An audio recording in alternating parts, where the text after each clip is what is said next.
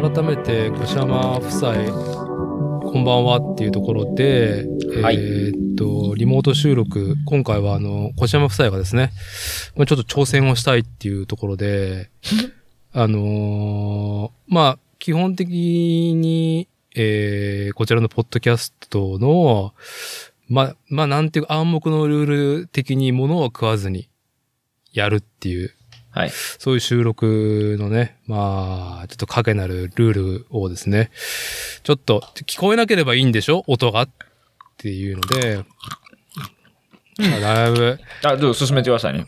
はい。はい。あのー音を鳴らさずにつまみを食べるっていう試みをしようってところで、用意したものがあるんですね。まずあれでしょ今、差分を確認する上で音が鳴るのを今、コッシーがやってるんでしょそうですそうです。これナッツですね。これナッツ。ナッツの咀嚼音が、この、で食べながら、つまみながら収録するとこうなると。じゃあ、対して、今回用意したのは何でしたっけこのね、パイナップル。パイナップ ル。はい音。が鳴らないことはない。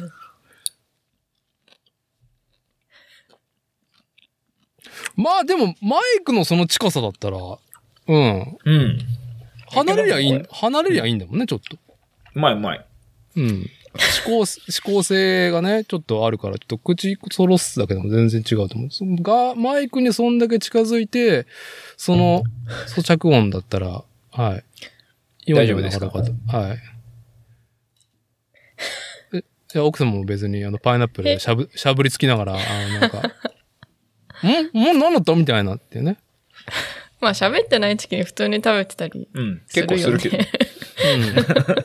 じゃこの前もレーズンけ食べてたし。結局そうなんだって。誰か、その、例えば今ね、校舎も夫妻、どちらかが喋っていれば、そんな咀嚼音なんてね、まあ、あの、かすれて聞こえなくなってしまうんで、全然気にせずにってところで。ありがとうございます。え、もうこれ、撮ってるんですね。いや、撮ってるわ。は俺、ロレック押したし。はい、撮ってますよ。はいはい。あの、いい、いいぼんやりとした導入でやりましたけど、そうね、まあ早速、どうなんだろう、導入。導入はね、はい。早めにしないと、うん。僕が導入するのがめんどくさくなるっていうことをですね、やっぱ、かれこれやってると気づきましたんで、はい、先にこう事務的な作業をやらさせてもらいますね。はい。本日の日付が2022年1月の23日日曜日、時刻の方が20時を回ったところです。こちらは、作るをテーマに世間話をするポッドキャスト番組、作例。主催である私、伊達剛とコアメンバー、自転車フレームビルダー、新服部製作所、服部深也、そしてラジオ戦士 DJ まこっち、この3人コアメンバーとしてやっておりますが、本日は定例ゲストを迎えております。まあ、声を聞いてですね、まあ、あのーリスナーの方、さしておりますけども、兵庫県尼崎市在住。うーん、どういう、どういう肩書きに、日本チャンピオンまあ、い一旦、 一旦そうですね、自転車スポーツ界隈の好感度ナンバーワンご夫妻、コッシーハコちゃんを迎えてのリモート収録。そして、えー旦那さんであるコッシーは、全日本自転車競技選手会。あ、噛んだわ。もう一回やり直します。全日本自転車競技選手権大会、シクロクロスシングルスピード CX 優勝。SS6 ナショナルチャンピオン、越山さんを迎えて、越山さんと奥様の箱ちゃんを迎えてのリモート収録となります。今夜はよろしくお願いします。よろしくお願いします。お願いしますもうね、今日で最後にしましょう。これね。何が恥ずかしいです。チャンピオン。いやー。でも1年間言えるんだよ。言えるかいやもうもうおら。腹いっぱいやわ。いや照れる、照れんねん。その、そこは照れがすごいのよ。いや、まあそこはあれじゃないですか。これからね、あの、越山さんも、まあ30後半になったっていうところで、やあっぱこう、肩書きっていうものをね、これから年を重ねることにまとわないといけないと思うんですよ。まあそはいのはいはいはい練習として、私は2000、 20、これ 1, 1年度になるのかな ?2020 21、あー、22年度あ、どうなんねん ?21 年度か。その年度の、うんはい、シクロクロスのナショナルチャンピオン。もう、シングルスピードもうっすらこうかす、もうなんかこうなくして、私はシクロクロスのナショナルチャンピオンですっていうね。まあ、言っていかないあかんと言っていかないと。慣れていかないとね、やっぱり。なんかね、あのーもうね、ぼんやり、遠い昔みたいな感じになってきましたよ、そろそろ。うーん、しかもあれだよね、あのー本当は、はい。今日ね、日曜日収録だけど、本当はレース転戦するってことで、ちょっと収録の都合がこの1月2月なかなかね、えっ、と、シクロクロスオンシーズンっていうところで、まあ収録なかなか都合つかないよねっていう話してたらっていうところだよね。そう今日ちょっと中止になっちゃったんだよね。そうなんですよ。徳島でね、レースだったんですけど、なくなっちゃいましたね。これ、まあ、オミクロンさんが、あのね、大爆裂している2022年、あの、1月の後半、下旬に入ってね、途端に爆発しておりますが、シクロクロスのシーンっていうか、今季っていうのはどうなりそうな雰囲気なのうーん。去年と同じ感じっぽいですね。去年は、うん。あの、軒並み中止が出て、で、特に関東とそれから地方がダメだったと。うん。でも関西は意地でもやるみたいな感じだはっい。たんですけど、まあまあ似たような状況になってて。ああ、そあ、でもね、ここで、あれっす。えーっと、なんだろうな。こんなかわいそうなことがあったよっていうのをちょっと一個お伝えしておきたいです。う。ああ、どうぞ。何でしょうか。えー、伊達さん、大洗といえば、大洗い。はい。何の聖地ですかガールズパンツァーですね。はいパンツァー号でございますね。そうです、はい。パンツァー号です。パンツァー号の聖地大洗で、シクロクロスが開催されるという。おおなかなかの祭りだね、それは。そうなんですよ。で、はいうーんと、まあ茨城シクロクロス、今年全日本選手権を開催したうん競技連盟が主催で、うん。で、もちろん、その、ガルパン好きよっていう選手も、こう、ちらほらとお見受けしたりとか。まあ、あの、CX からだとね、ポンチャック氏がね、もう筆頭なような気がしますけど ね、ガルパンの聖地、大洗、定期で、ね、足を運んでる。ポンちゃんさも。んもそうですけどね、確かに。はい。あの、あと、えーっと、ツイッターネーム、ミサヨさん。はい。あの、ケンゴっていう、ケンゴくんっはてい。いう、まあ、手掛か C1 りでのすね選手がいるんですけど、はい。多分優勝してるんですよね。あの、優勝開催されてたら。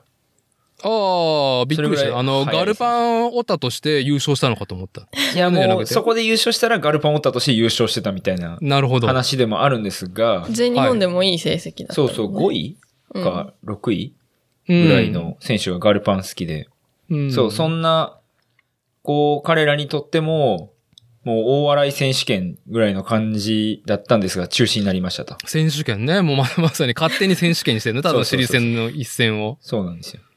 で、それがオミクロンじゃないんですよ。え大洗なんなののコースね、うんあの、まさにその、海辺でやるんですよね。はい。で、えっと、砂浜で大洗の湾が見えてるような状況のところでやるんですけど、はい。その日の、えーっと、夜中に、皆さんの携帯が鳴りまくったと思うんですけど、うん。あの、えーどっかで、えどこだったっけトンガ。トンガトンガはでい噴火が起きて、はい。お津波が来るぞと。はい。で、大洗も警報じゃないわ。注意報が出て、うん。で、その海岸線沿いやから、津波来るから逃げてねって。どうしようっつって、朝5時に中止。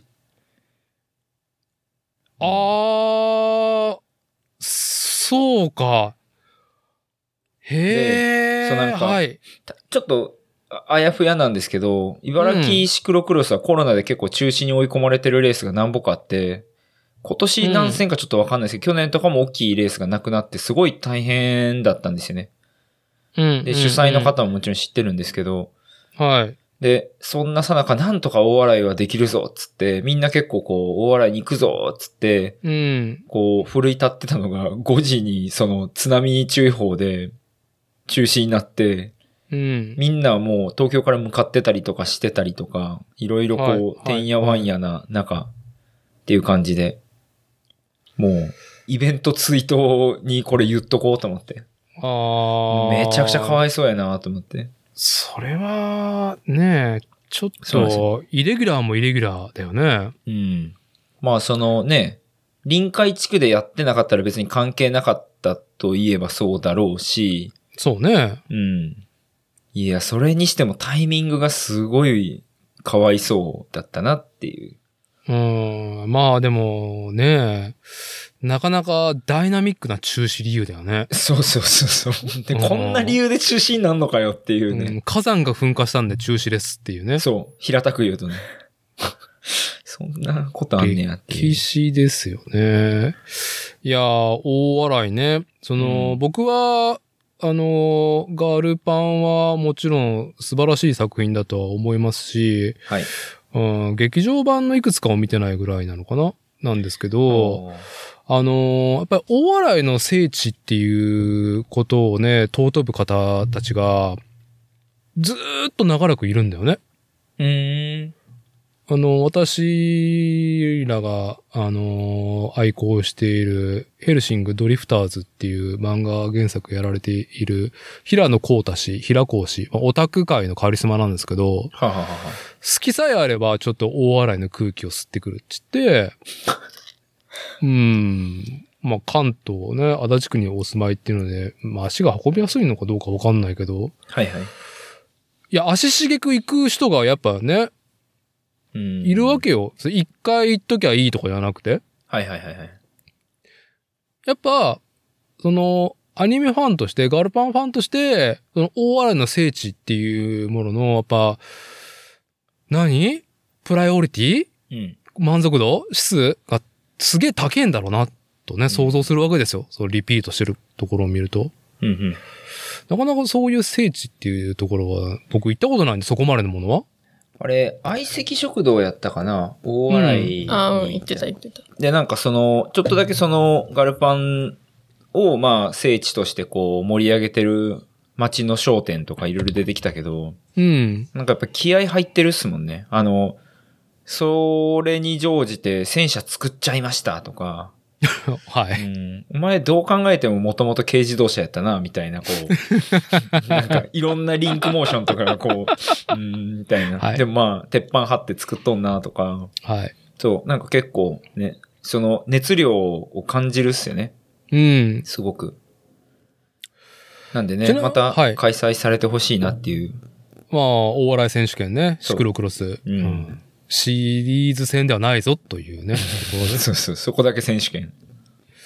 えー、ちなみに、小山夫妻は、ガールズパンツァーは見られてるんですか私は見てないです。僕はね、えっと、一気見ました。一期、一期では、自動車部の連中がソアラぶっ放してるのは見たんだっけあれそんなんあったっけいや、あじゃあこれない劇場版かとそれ二多台分ないっすね。あ、それ見ないかんな。うん、多分、劇場版の最初なのかななんだかな二代目ソーラーはあれですよ。あのー整備し、戦車整備してる、んあれ、整備部自転車部自動車部だったかななんか忘れちゃったけど、うん。可愛い女の子たちがね、キャッキャしながら二代目ソーラーをね、峠攻めてるっていう。ええうん、いいビジュアルですよ。グッときますよ。はい。ちょっとチェックしてみます。はい。あのーまあ、なんだろう。実際の戦車をね、エンジン音とか走行音をね、いちいち録音しうて、ん。あーサウンドエフェクエフェクトというか、こう音響に乗せてるっていうね、非常にこだわりがね、こう突き抜けてる作品でもありますんで。あれ、共演作品とかではないですよね。どっか別京アのとニこではろ。ない、どっかだったっけ忘れちゃったな。はい。はい。なんかその、京アニだと、もう、京アニが作ったっていうだけで話題になるし、その綺麗だとか、まあ、うんその描写とか。だけどそうじゃなくて、あ、ここまでその、有名というか、話題になる作品ってすげえなと思って、で見たんですけどね。うん、うん、うあんん。まり、あんまり戦車文化がよくわからなくて、ちょっとこう、おーっていう、圧倒されてしまった感じだったんですけど、でも、まあ、ねああ、まあ言ってしまえば、その、長らくね、やっぱプラプラモ、プラスチックモデルで、ミリタリーミニチュアだったりとか、やっぱ戦車とか愛好する層がやっぱね、日本国内で分厚いっていうところがあり、うんそういう人たちが根こそぎさらわれたっていう感じだね。うん。うん。で、新規でやっぱり、あの、アニメ、ファン、戦車ファンになったっていう人ももちろんいるし、もう素晴らしい作品だと思いますよ。その波及効果といえば。キャッチーっすよね。あの、弓道とか、ちょなんとか道で、戦車道っつってね。あーうんいい、いい感じでこう、書き込んでくるな、みたいな。はいなるほどねあの、設定で第1話でもう一発ぶん殴ってくる。そうですね。あとは淡々とやるっていう。第1話の衝撃が結構すごいなっていう印象がありました。うんはい。これを受け止めなさいっていう感じのね。うん。よかったですね。そう。はいまあ、そんな CX 界隈ですかね。なるほ今日ど。は。はい。なるほど。はい。じゃあ、本日の収録は、はい。大きくね、はい二つのコンテンツ、えコンテンツじゃないトピックになると思いましおて、一、個は、はい小島夫妻にお勧めされた、ほえーテスコムか。う。うん。テスコム。テスコムの低温コンベクションオーブンはのい。話と、はいまあコッシーがね、BMX いい話があるんですよ。あっていうね。この二つが基本はでい、やっていきたいなと思いますが。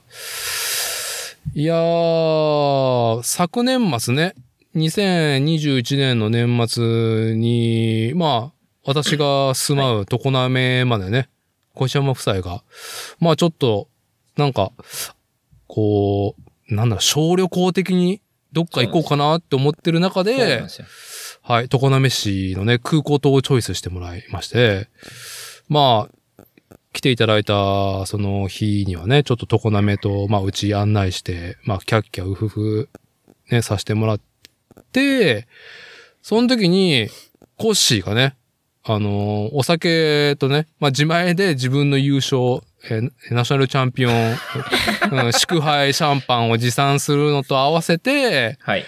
えーお酒のつまみも作ってきたっすって、えそうコッシーがね、 3種類用意してるんすよ、つって。干し肉をね、うん持ってきてもらって。で、それで、最近、あのテスコムの低温コンベクションオーブン、低温調理器買ってすごくもうこれが調子良くてはってい。いうのを聞いて、はい。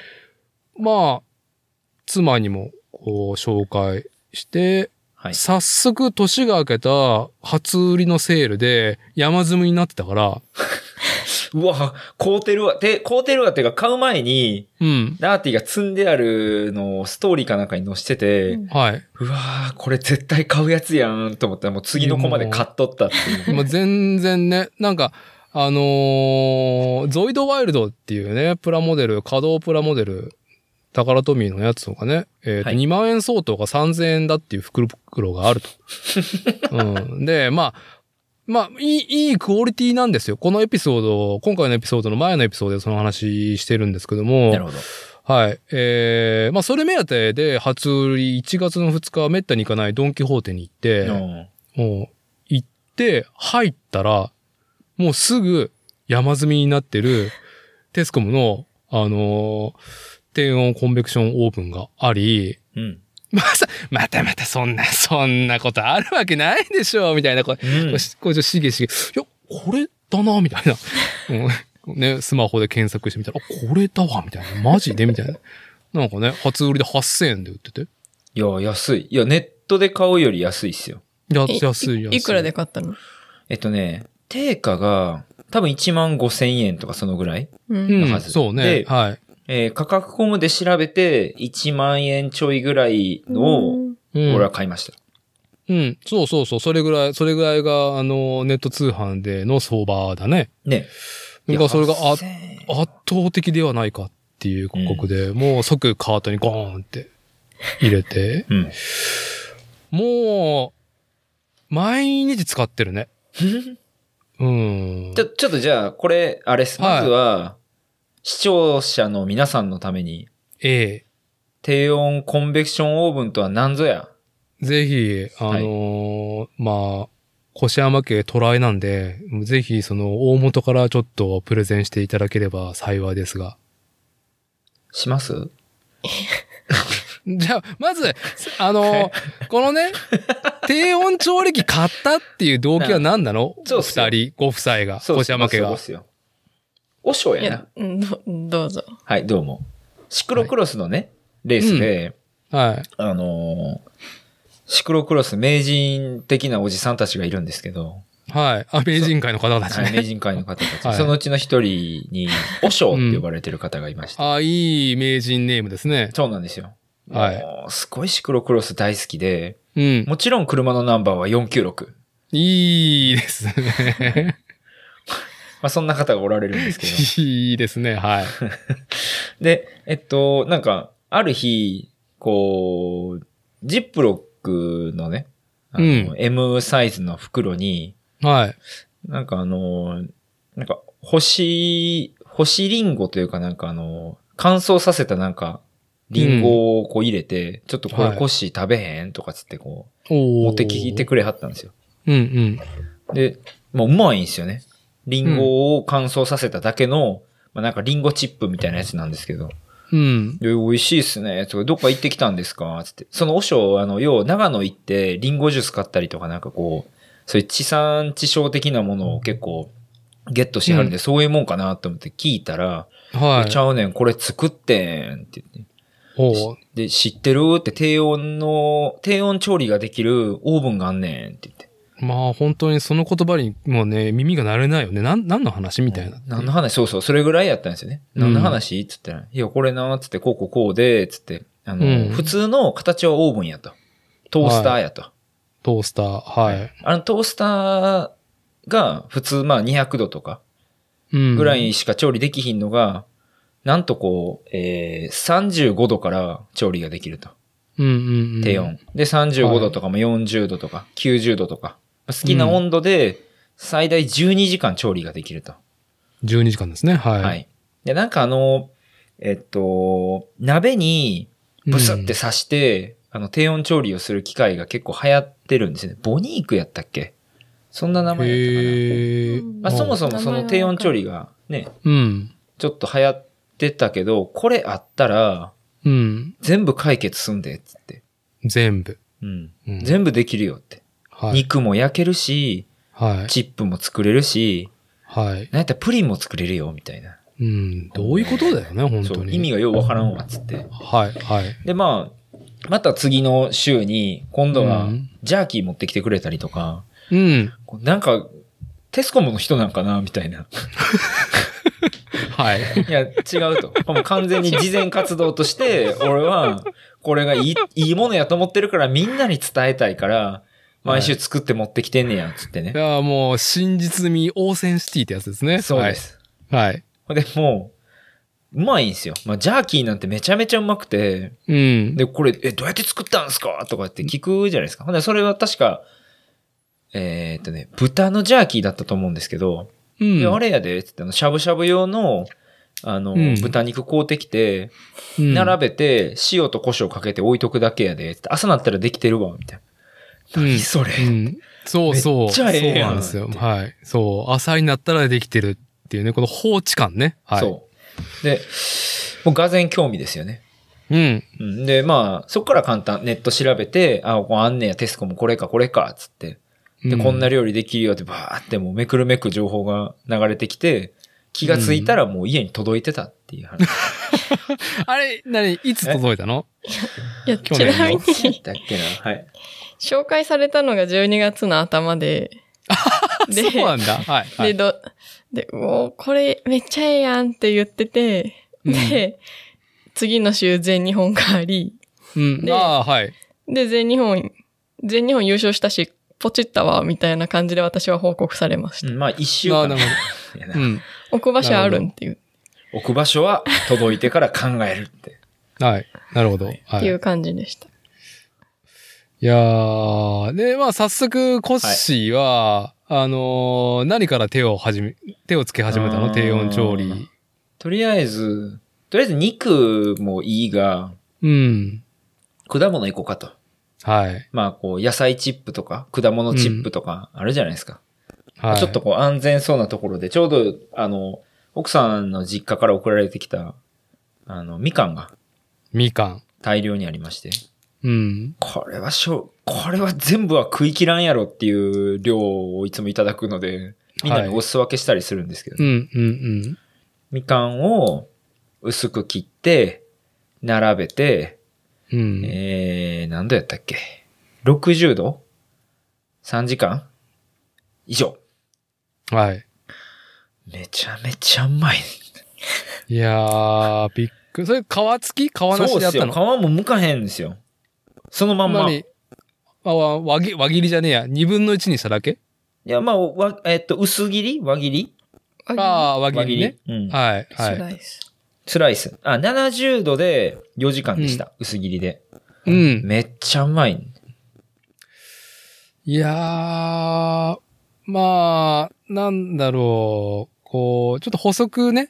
こはいの、コンベンシ、コンベクションオーブンについて、テスコムのこの製品に補足すると、まあ、1台6役で、ほう。小スペースで置ける料理の幅も広げ、広がるっていうのが、まあ、歌い文句で、まあ、6役何って言ったら、トースター、うん。オーブン。ン、オーブン。あーオーブン、はい。ノンフライヤああ、やってますね。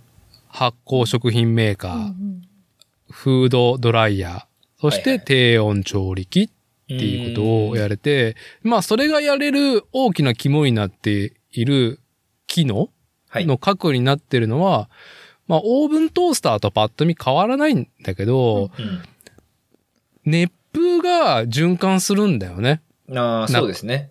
中で。はいこの、この何でもできるっていうからくりの核になってるのは、まあコンベクションって英語で、まあ空気の対流のことをを示すようで、うんうん、うん、なるほど。うん、その機能がゆえに、この6役をこなせるっていうのと、あとは長時間低温ないし、高温もそこそこね。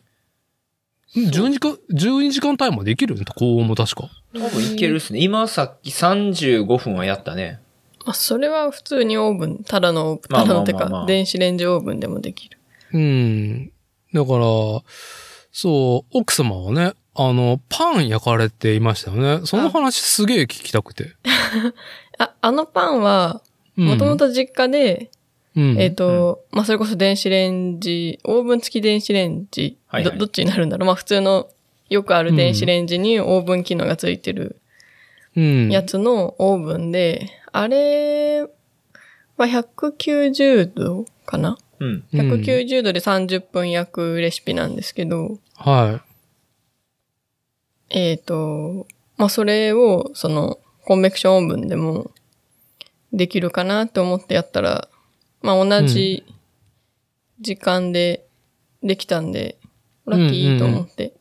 はあ、なる何ほど 番やねっ。たっけえ、まあ、薄力粉あ、そうそう、薄力粉なんで、あのパンは発酵いらないんですよ。あ、そうなんだ、あなれ。そうなんですよ。薄力粉なんでもう混ぜて、台に置いて、ペイって入れて焼くだけで。で、で普通のオおーーブンだったら、まあもともと余熱時間が、まあ余熱先にしといて、で、ピーそうピねーと音鳴って、できたら焼くみたいな感じなんですけど、はい。まあコンベクションオーブンよ余熱機能ないので、うん。どうしようかなと思って、とりあえず5分間先に、5分間時間足して、うん。 5分温めて焼いてみたんですけど、はい。あまあいけました。ーなんかパン、パンの中もなんか、なんかナッツというかレーズン的なものが入ってたような。あ、あれはくるみとレーズンかプルーン入れてやってあまあー。す。よかったらレシピを送ります。ああ、送ってください、送ってくだ さい。あのー、本当にね、毎日うちは使っている。うん。あのー、まず一個、はい。えーっと、非常に痒いところに手が届いたあーその大きな理由があってお、うちのオーブントースターが非常にこう長らく課題だったんですよ。ああ、普通のパン焼くやつが。パン焼くね。はいはいあの、じりじりじりチーンのやつうんうね。んんで、まあ、うちはまあ、初代を持ってこれで6年目なのうん。か、はいはいはい。になるんですけど、その、まあ、結婚祝いでいただいた、某テロンギ、テロンギの、ね、 おしゃれな、ね、もう、お祝いにはふさわしいオーブン、オーブンじゃないトースターね、ありますいねた。だいて、使ったんですけど、やっぱ丁寧な暮らし感です ね。焼き方もすごく丁寧なんですよ。あうんあ、つまり、あのーいつパン焼けるんじゃいっていうね。うん。丁寧だなパワーが弱いいってことですかいや、丁寧なんだよ。 言う、言うなれば。ブラーという。あの、はい。ゆっくり、じっくり、しっかり焼いてくれるってことなんだと 思うよ、あれは。へえ。ああまあ、せっかちなね、あの、うちの妻には全くマッチしてなくて。へで、えーある日、タイマーが、なんか調子悪くなったのを機に、一旦引退だっつって。え。ああで、なんとなく僕が、えー持ってきた独身時代。はい。から使っている、もう、かれこれ20年選手の無印良品のトースターがあって、おうんーもうそれも確か3000円とかそれぐらいで買えるやつだよ。はいはい。。もう歴戦のトースターなんですけど、そいつは、まあなんちゅうの自分まあ温めるっすっていう。もうね、もうとりあえず温めるっすっていうはいはいはい。感じの、あのすぐね、あの背の高いパンはすぐ焦げるってやつね。あな るほどあ。の、芯まで、芯まで温まる前に、まず、あの、背の高いパン は頭が焼けるっていうね、まあ、割と愚直な子なんですね。そのはいトースターは。はい、使っていて、はい。で、すぐね、焦がしていたんですよ、我々。うん持ち役には調子いいんだけど、はいはいはい。いやー、まあね、オーブントースター買わななーって言っても腰が重いなーっていうのでさ。まあ、うん使えてるわけですからね、今のやつが。そう。で、なんかまあ、初売りで買うぐらいだったの。うーん。ああ、そういう予定もあったんですね。そうそう。はいあの、初売りでオーブントースター買うかっていうので行って、うん一旦、この、テスコムの、あのーコンベクションオーブンを乗せた上に、はい。そのパンを焼くためのトースターを乗せたぐらいだったからね。無知すぎるゆえに。ああ、なるほど。うん。あの、パン焼けると思ってなかった。低温調理器っていうイメージが強くて、この、ああ。 6役何でもできるっていうイメージがなかったの。なるほど。で、で、ガラガラガラって弾く中で、妻が、いや、いや、待てよと。よく、よく見ろ、この箱を、みたいな。うん。お、パン焼いとるじゃん、みたいな。いや、パン、うんパン焼けるじゃん、これって。オーブントースターいらねえよ。って、まあ、返してきて、もうだから朝パン焼くとか、僕は年がら年中餅焼く人なので、餅焼いたりとか、うんうんその、朝のルーティーン、もう結構さ、仕事早いじゃん。はいはいはいはい。このトースターとしての仕事も。はい。うんまだ美味しく焼けるんですよね。もう、うんうん不満ないうんおー俺、パン、パンはね、食べないんですよ。ああ、そうなパのンね。は妻なんで、妻が良いと言えば良いのかなと。しかもあの、トーストースターっていうか、つまみでちゃんと何分って出るのも結構気に入ってます。いや普通、アバウトのあのダイヤルのうんゼンマイ作 るのに。何分までやってから戻さないとつかないとかでも、あ5分単位に書かれてるわけでもなく、あはい0.5分から0.5分1分、ババババって。あのー最初ね、ちょっとあのー、度肝を抜くというか、えっと、こはれいどういうこと、どういうことっていう感じの使えた、使用感がない操作方法なんだよね。あのーこのテスコムは。はいはいはい。まあ、慣れるとね、すごく調子いいんだけど、でも分かりやすい時間表示があってね。なんか、これって、もううん話ちょっと飛び飛びになっちゃってますけど、その全然いいですよ言って、トースターじゃないですか。トースターですね。もう、あのー、360度どこから見ても。はい。で、でも、何が違うって、多分あのーコンベクションオーブンの中にその、まあ、チップが入ってて、うん。要は回路が入ってて、はい。何分っていう時間と温度調整ができるわけじゃないですか。うん。ある意味、たったそれだけ。まあまあ、送風機能があるってのもあるんやろうけど、送風なんて今時、トースター結構できると思うんで、うん。むしろなんでこの機能を今までどこもつけへんかったんやっていう。これね。いや、えーこれたったこれだけのことやのにこんなできんのこの子みたいな。そうそうそう。で、まあ、なんだろう、いろいろね、その、うん低温と高温、はい。それぞれ、あの、風あり風なしで選べるし、そうですね。うん、それで調理の幅が広がるっていうだけなんだもん。でも、やってることってそういうことなんだね。あの、低い温度で長く焼けるか、風を送るか送らないか、高温で風を送るか送らないかっていう。あと時間しっかりま、長時間のタイマーがあるっていう。時間守るなんてね。 うん社会人1年生でもできるわっていうね。 あの、言ったら、あれっすよ、あの、ギーってやって、じゃああと5分ぐらいっす、みたいな。あそんなアバウトなことあれへん、この2022年に。ああいつ、はあれっすよ、1分単位っすよ。あもうきっち1り分。そう、下手、テスクもね。そうテスクもはもうきっちテスコムはりね1。分単位で、ちゃんとデジタル表示で、しっかりあと何分で、はい、うんあの、訪問させていただきますみたいな。はい。 いい子、のーいい子やわ、あの子は。はい。あの、既存のトースターね、あの、はい前前のダイヤルね、そうあれ遊びがあるから、本当にこの遊び分 は、あのお、確かに、 確かなおのか、前おマジ前が5。分なんかそれみ たいな。そ嘘つけっつって。チーンっつって。う。うん。焦げとるやんけっつって。そいや、自分ずっとこれでやってるんで、みたいな。う。そうね。そうけ。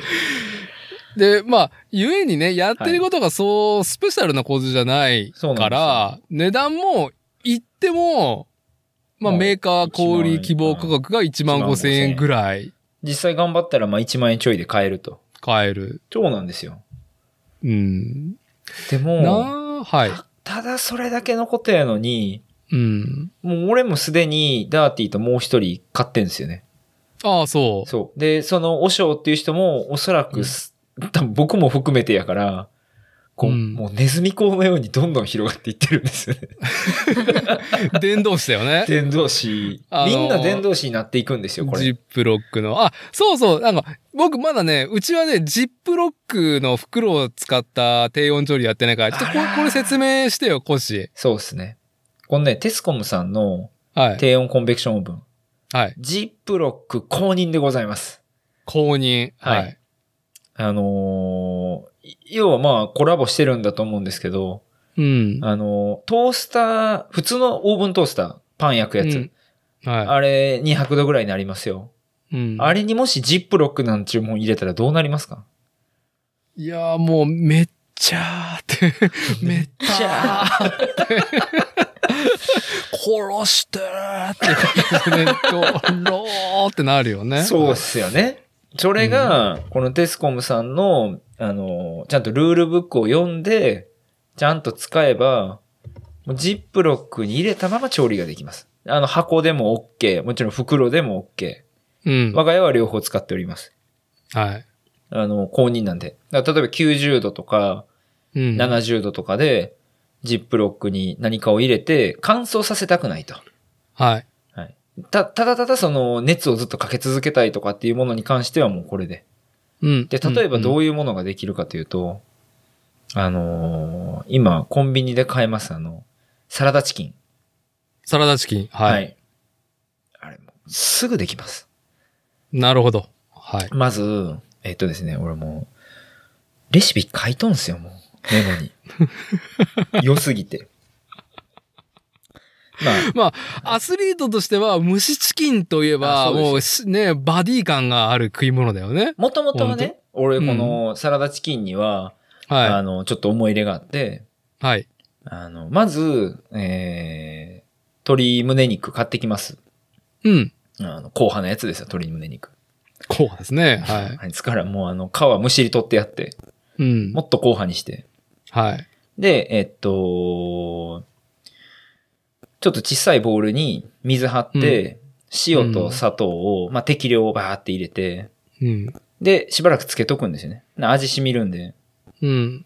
で、それを沸騰した鍋にバーン入れて、うん。で、5秒熱して火を消す。うん。そのまま置いておくと、お湯が冷めた頃にはできている。まあはい手間かかんないですよね、これ。うん。うん。で、まあまあ、でもあの、一回常温に戻さなあかんとか、まあそもそはもいその塩と砂糖にずっと漬け込んでおかなあかんとかっていう、ちょっとこう、二手間三手間ぐらいあるんですよね。お湯を沸かさなあかんとか。はい。はい。テスコムさん。こうれん。えージップロック M サイズの、えー、あの、袋。袋。はい。はい。に、水100やったかな ?200 やったかなまあまあ、少量入れまして。うん。塩も、もうちょろっとでいいです。大さじ2とか。あ、大す、うんえ塩大さじ1、砂糖大さじ2でいいです。で、うんちょっと重曹とか入れたら柔らかくなるんで、まあちょっと重曹入れたりとかして、で、そこに、えー、さら、あえー、鶏胸肉、うんバン入れて、ガシャガシシャガシャってかき混ぜて、で、もうあとテスコムさんお任せです。ャ。はい。えー、70度4時間。うん。もう家帰ったらできてます。うん。美味しいの、このサラダチキンが。めちゃめちゃ美味しいんです。あー、いやー、まあ、めっちゃその柔らかいはい。しかも、あれだよね、はいやっぱ出来たてと、うん。基本やっぱ低温調理とか、まあ、ビーフジャーキーとか、あー干し肉、干し果実っていうのは保存食であるから、うん。うん。ね、気持ちもしやすいもそうっすのねだし、ね、えー、その今のね、こう、蒸しチキンだって冷蔵庫を入れておけば、まあままああまあまあ持まつあ。まあまあまあ。まあまあ持つし、あのダーティーね何が良かったですか、ーいやー、まずね、一番最初、あの、リンゴああ、はい。まあ、リリンゴねンゴだなっつって。うん、リンゴっすね。リンゴスライスして、大体で、うんで、まあ4時間待ちますと。はい。ほんで、ああ、できたできた、つって。で、うん食べた時の衝撃たるやですよ。びっくりしたわ。ねうひょーって、もうね、夫婦して。あの、リンゴという概念が、はいこうも濃密になるのかっていうね。あの、ただ切って置いといただけだからね、あの、皮そうなん ですよ。あの、言っ皮てしまえばも剥かずにね、もむかずに。ちょっとあろうて、はい。ザッザッザッって切って、並べて置いといただけです。 が、まあ、いろんなね、あの、干し果実の調理法で、あの、なんだろうね、シロップにつけたりとか、下処理するやり方もあるじゃないですか。はい。そういうのもやれるけれども、はい。その、やっぱね、えー、なんだろう、時短というか、うんもう、手数のね、この少なさ、単純さで、ここまでの濃密なものそうなんをですよ食せるかと思うと、いや、びっくり、んごでまずね、腰抜かしましたね。やっぱね、あのーえーっと、僕、超ご飯作るんですね。晩ご飯係なんですけど。はい素敵です。はい。こう、あの、時短レシピとか、まあ、あるじゃないですか。うん。要は、あの、工数少なくて満足できる度合いが高いコストパフォーマンス。はい。すげえ好きで。うん、うん、うん。まあ、リンゴもいいっすよ。ちょっとこリう、ンゴご飯食べ終わった後にちょろっと出したりとかもできるし、どっか持ってったりとかうん、うん、うもん。できるし。で、あと、ジャーキーの話しましょうよ。いやー、ジャーキーの、いや、まあ、あのー、小島さんからまずジャーキーの 話を。天童市からまず。ジャーキー、やっぱもう、俺は、まあ、リンゴでコンベクションオーブンと出会って、うん。うん、で、あの、ジャーキーで、もう完全に恋に落ちたみたいなところがありまして。はい。はい。あのーあれっす。もう、何でもいいっすよ。牛肉 OK。うん。豚肉 OK。オッケー。はい。鶏肉もちろん OK。オッケえー、なるべく、僕個人的には脂身の少ない肉ー。ああ、そうですを、ね。はい、探してきまして、はい。えー、もう豚とかだったら、あのー薄く切ってあるんで、うん。あれを、あのークッキングペーパーをうん引いた網の上にペペペペペって並べて、はい。まあまあ、塩でもいいし、胡椒でもいいし、ちょっとガーリックチップでもいいし、はい。パラパラっとして、バーン入れて、ギュー回して、あとはもう、テスコムさん待ちですよ。いやー、もうさ、すげえ縮むから、あの、パックから、うん。あの、やばいよね、パックからそのまま並べるっそてうそう。いう、あの、なんちゅうの、いろんなものをね、こう、料理と言えるのかっていうぐらい、すべてなんかこうね、こう省いてくる感じ買ってきて5分ですよね。うん。もうその調理、調理時間。パックから開けて5分。うん。肉をさ、まな板の上に乗せないってねあ、ー信じられなそうそうそうそい事態だよね。そう。それがすごいですよね。で、どうですか、この、ビーフジャーキーしかり、今のポークジャーキーしかり。はい。めちゃめちゃ味が濃いの。まあ、血が濃いし、あのーやっぱりこう、食の楽しさという意味では、出来たても美味しいし、うん楽しめるし、やっぱこう、うちも今ね、あのー台所のダイニングにある机の上の皿に、常時何かしら干したものが置いてあるっていう状 態あの、本当に。お、おしょう、その、僕に教えてくれた、その、おしょうがね、はい。言ってたの、おもろいな、思ったんが、あの、稼働率が高すぎると。高いですよ。はい。夜に、ああ、今日これ作ろう。で、朝、それが終わったらまたこれ作ろう、つって、うんやりまくった結果、これはい2台いるんちゃうかな、つって、 もう1台目買いかけた、つって。いやいやいやわ、かるわちょっとーねって。気持ちはわかる、それは。それはわかる。ちょっとね、やっぱ朝さ、パン焼きたいっていうルーティンはいあそうなんをですようち含んでるかそうならん、ですよ。それ考えると、妻の妻のパン焼く時間までに終わらせないといけないんですよね。うんうんうんうん。とりあえず。で、そこで一は旦い区切りで、また次、次のものを作り出すっていうね。いやー、稼働率がね、本半端じゃな当い。にやばい。あれですよ、もう、さっきも言ったんですけど、うん、ただ、長時間調理してくれるオーブンですよ。そう、ずーっと仕事ん。そう。テスコムのはい。コンベクションオーブンはフル稼働ではあるが、はい僕らの工数がもう非常に少ないから、そうなんですよ。え、ついついだって結局何作りましたえーっと何、種類ぐらい作る肉は、はえーっとね、胸とか、ももとか、はあの、まあ、えー、豚牛やったけど、やっぱりうちのね、やっぱこう、ちょっと、年いってる夫婦としては、やっぱささみが、今のところ肉では、、まあ、もう、最上位。ささみさんが、胸よりもささみ。胸よりも、ささみ、かなえ今ーまのとださこさみろ作ってないんですよ。ささみはいいね。なんか、もう買い物のルー、買い物をさ、こう、はい行って、スーパー行って、あの、お肉コーナーで、こう、見るレンジが変わっ、増えた よね。わかるわかる。あ、これ、お前も乾燥させたら意外といい感じになるんちゃうんか、みたいな。そうそうそう。で、なんか、微妙なさ、量なやつ、なんかあるあるあるお、お値打ちだけど微妙な量なパックあるじゃん。ありますあります。なんかあの、豚汁用とかつってちょっと少量になってたりとかあるじゃないですか。そうそうそう。ああ、細細っつって。う。うん。うん、入れて。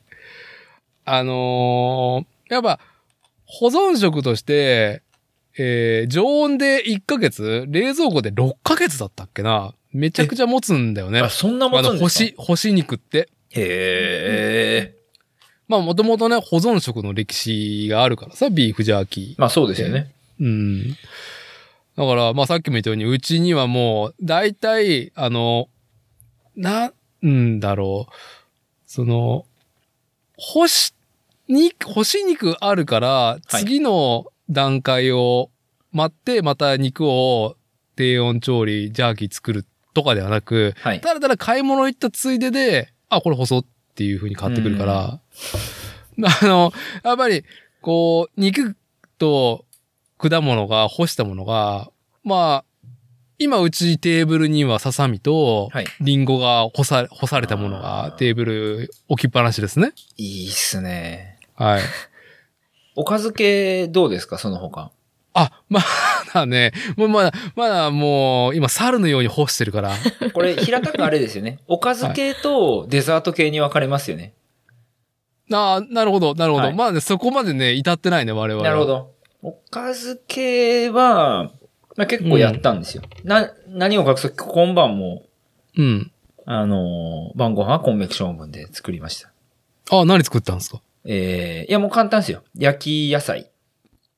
えあ、あ、グリル野菜。グリル野菜か。ああ、そうね。あのーちょっとその話入る前に、このコンベクションオーブンテスコムのやつを買ってくると、はい本体とうん、非常になんかこう、なんボリュームがそれなりにあるサッシがついてくるんだよね。そうです。うん、私はこんだけできますよっていう。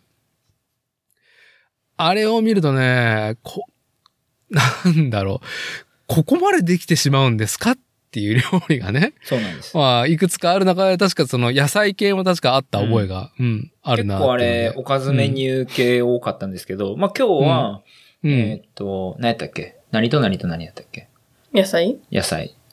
今日はかぼちゃと、玉ねぎと、うん。ミニトマト、おおえっ、と、ブロッコリーと長芋をうん。焼きま入れしたね、入れ、入れたね。た。ちょっとずつですけど。そ、それを、どうなのうーんと、オーブン用の器に、こう、丸ごと入れてんのそれとも、一個、一種類一種類ごと分けてやってんのえっ、と、今日はってかその、なんかレシピブックに載ってたうん。感じで作ったあの、角皿みたいなのうに、ん。うん。クッキングシート引いて、うん。で、野菜並べて、はい。で、 レシピブックにはその1枚だけだったんですけど、うんコッシーが、これ2段でできるやんって言って、あの、 足足つきのやつあるじゃないですか。はい、あの、足つきの網を。あのーなんだろう、パ、パレットというか、その角皿ね、うんえーステンの角皿があって、その上に野菜を乗せて、で、その上にジャストフィットする足のついた網があるんだようね。ん、そうです、 そうです。それはい、を二段、二段目になる。そうはい。で、それを乗せて、その上に、ブロッコリーと長芋乗せて、はい、はい。で、書いてある通り30分。えっと、オリ35ー分ブオイルを、と塩をかけて35分。えっとね、 190 190で度を35分かな。ああ、あのー風ありで風ありで。風ありでね。はい。こはれあ。がもう、めちゃめちゃうまい。うまかった。はい。かぼちゃをね、妻の分まで食って、ちょっとピリられました。ああ、 なるほどさよねなら。した俺は食っ、 俺はかぼちゃは食べてないんだけどな。わかるかそうですねっていう感じで買ってきたの誰やと思ってんねんっていう顔されました。 残ってたやつ全部自分の皿に取って。 やばいっつって。そうそう、そういうおかずレシピとか、まあそんなんはでもまあ、お半分ちょっと酒のあてみたいな感じですけど、はい。えー、昨夜ですよ。昨夜。昨夜も、またこう、テスコムさんにお世話になって、はい。昨夜はですね、はい。えー、っと、え、ビーフシチューのこと。えーっとですね、ちょっと待ってくださいね。いや、ビーフシチューじゃないんですよ、あれ。ビーフストロガノフ。ああ、あのー食ったこともあるし、はいね、あのービジュアルは出てくるけど、はい調理としての概念は全くわかんないですね。いや、もうもう簡単ですよ。えーっ、と、トマトピューレとデミグラスソースがベースで、あの、牛肉、玉ねぎ、しめじとかですよ。で、あとバターとか。ああ、なるほど、なるほど。はい。まあちょっと、自分レシピで、あのー塩と、えー蜂蜜を入れたりとかして味を、奥行きを広げたんですけど。ああ、なるほどね、なるほどね。まあそれは、はい容容器は何に入れたのこれがね、あのーえージップロックの M サイズの袋っうす。ん。え袋。あの袋に、ああまずその切ったしめじと牛肉と玉ねぎを入れるじゃないですか。うん。で、えっと、塩を牛肉に振ってあるんで、ちょっと揉むんですよね。もむ。はい。で、そこに、えーっと、そえっと、バター、ちょっと細かく切ったバターと、それから、えーっと、トマトピューレと、で、うんえーっと、デミグラスソース。まあうん市販のカンカンにあるやつ。はい。で、あとちょっと水かな。もうほんとこれだけ、もうく今口頭で言ったものだけを入れて、うあのん。袋でぐちゃぐちゃぐちゃぐちゃってこう混ぜるんですよ。まあ、あ揉の、むというか。蓋、蓋ね、ジップして、はいで、まあ、揉んで、はい。袋を揉んで混ぜて、そう。で、なるべく空気を抜いて、うん。えー、低温70度5時間。はあ、70度5時間。ではあこれをもうあとご飯にかけるだけ。はあ。めちゃめちゃうまかったよなよ俺結構、これは、なんか、なまあ、味想像つくじゃないですか。デミグラスソースと、あの、トマトピューレと牛乳じゃないや、うん牛肉って。うん。なんかね、多分牛肉が低温調理やからパサパサしてないんですよね。なんかちゃんと食感残ってて、うん。うまいんですよ。肉の味がすごいちゃんとこう残ってて。へえ。めっちゃうまかった。へえーって思った。こんなんやのにって感じだった。ゃ。わ、それやろいいでしょう。うん。えーっとね、ちょっと俺は、量を多くしすぎて、うん。 M サイズのジップロックが爆発するんちゃうかっていうぐらいパンパンになってたけど、ちゃんとレシピ通うーり、んまあレシピコンベクションオーブンで、あの、なんか、えっと、ビーフ、なんあかんわ、読まれへんわ。ストロガノフ。ビーフストロガノフって調べて出てくるんですけど、これテスコムさんのサイトに載ってます、ちなみに。ああ、そうですか、どはういですか。もう、もうへーすぐっすよ。そんなんもう10、10分ぐらいで用意して、うん。あとはもうおうん任せって感じで。うまかったなぁはあ、は、やってみます、やってみます。それ、いいよね。なんかさ、洗い物、調理器具の洗い物もさ、そうなんですよ。ね、まな板と包丁だけでしょ結局それって。そうそうそう。と、まあまあ、あと、ちょっともったいないけど、ジップロックももう俺、あの、一緒に買って、M サイズね、うんそんな値段せえへんから、もう使い捨てで捨ててるんですよね、洗わんと。はい。まあまあ、、はいいじゃないですか、少々。それでまあ、二人分は賄えるんでし十ょ、分十分。3人分ぐらい作ったかな、結局。あ、M サイズ でそう。まあもう、もう多分あれ以上やったら爆発してたと思うけど。ああ、なるほまどね、あまあでも M サイズのレシピは限界。はういレシピは2人分で余裕って感じでしたね。ーん。そうですか。おおかずレシピはね、それとか、あと何作ったっけな、いや、結構作ったんですよ。サムゲタンとか。さあ、向けた。いやー、うまかったな幅広く来るね、おた、あ のー、幅広く。これ、鶏手羽と長ネギと、ああ、ああ、ああまあ、、ああ。ニンニクとかを吸ったりとか、生姜。で、あとはあ、あこれはジップロックのコンテナに掘り込んねで、。はい。まあもう、90度何分とかなんかそうなんですよ。めっちゃ鶏肉柔らかかった。えーいいよね、その火の心配もないし。そう。だから、えっと、この、えっと、ビーフなんとかと、そのサムゲタンに関しては、うん。向こう昼休み、会社がまあ近所なんで、うん。家に帰って、10分で仕込んで、はで、夜帰ってきたらできてるみたいな。い。なるほどね。いやー。ぜひ。はい。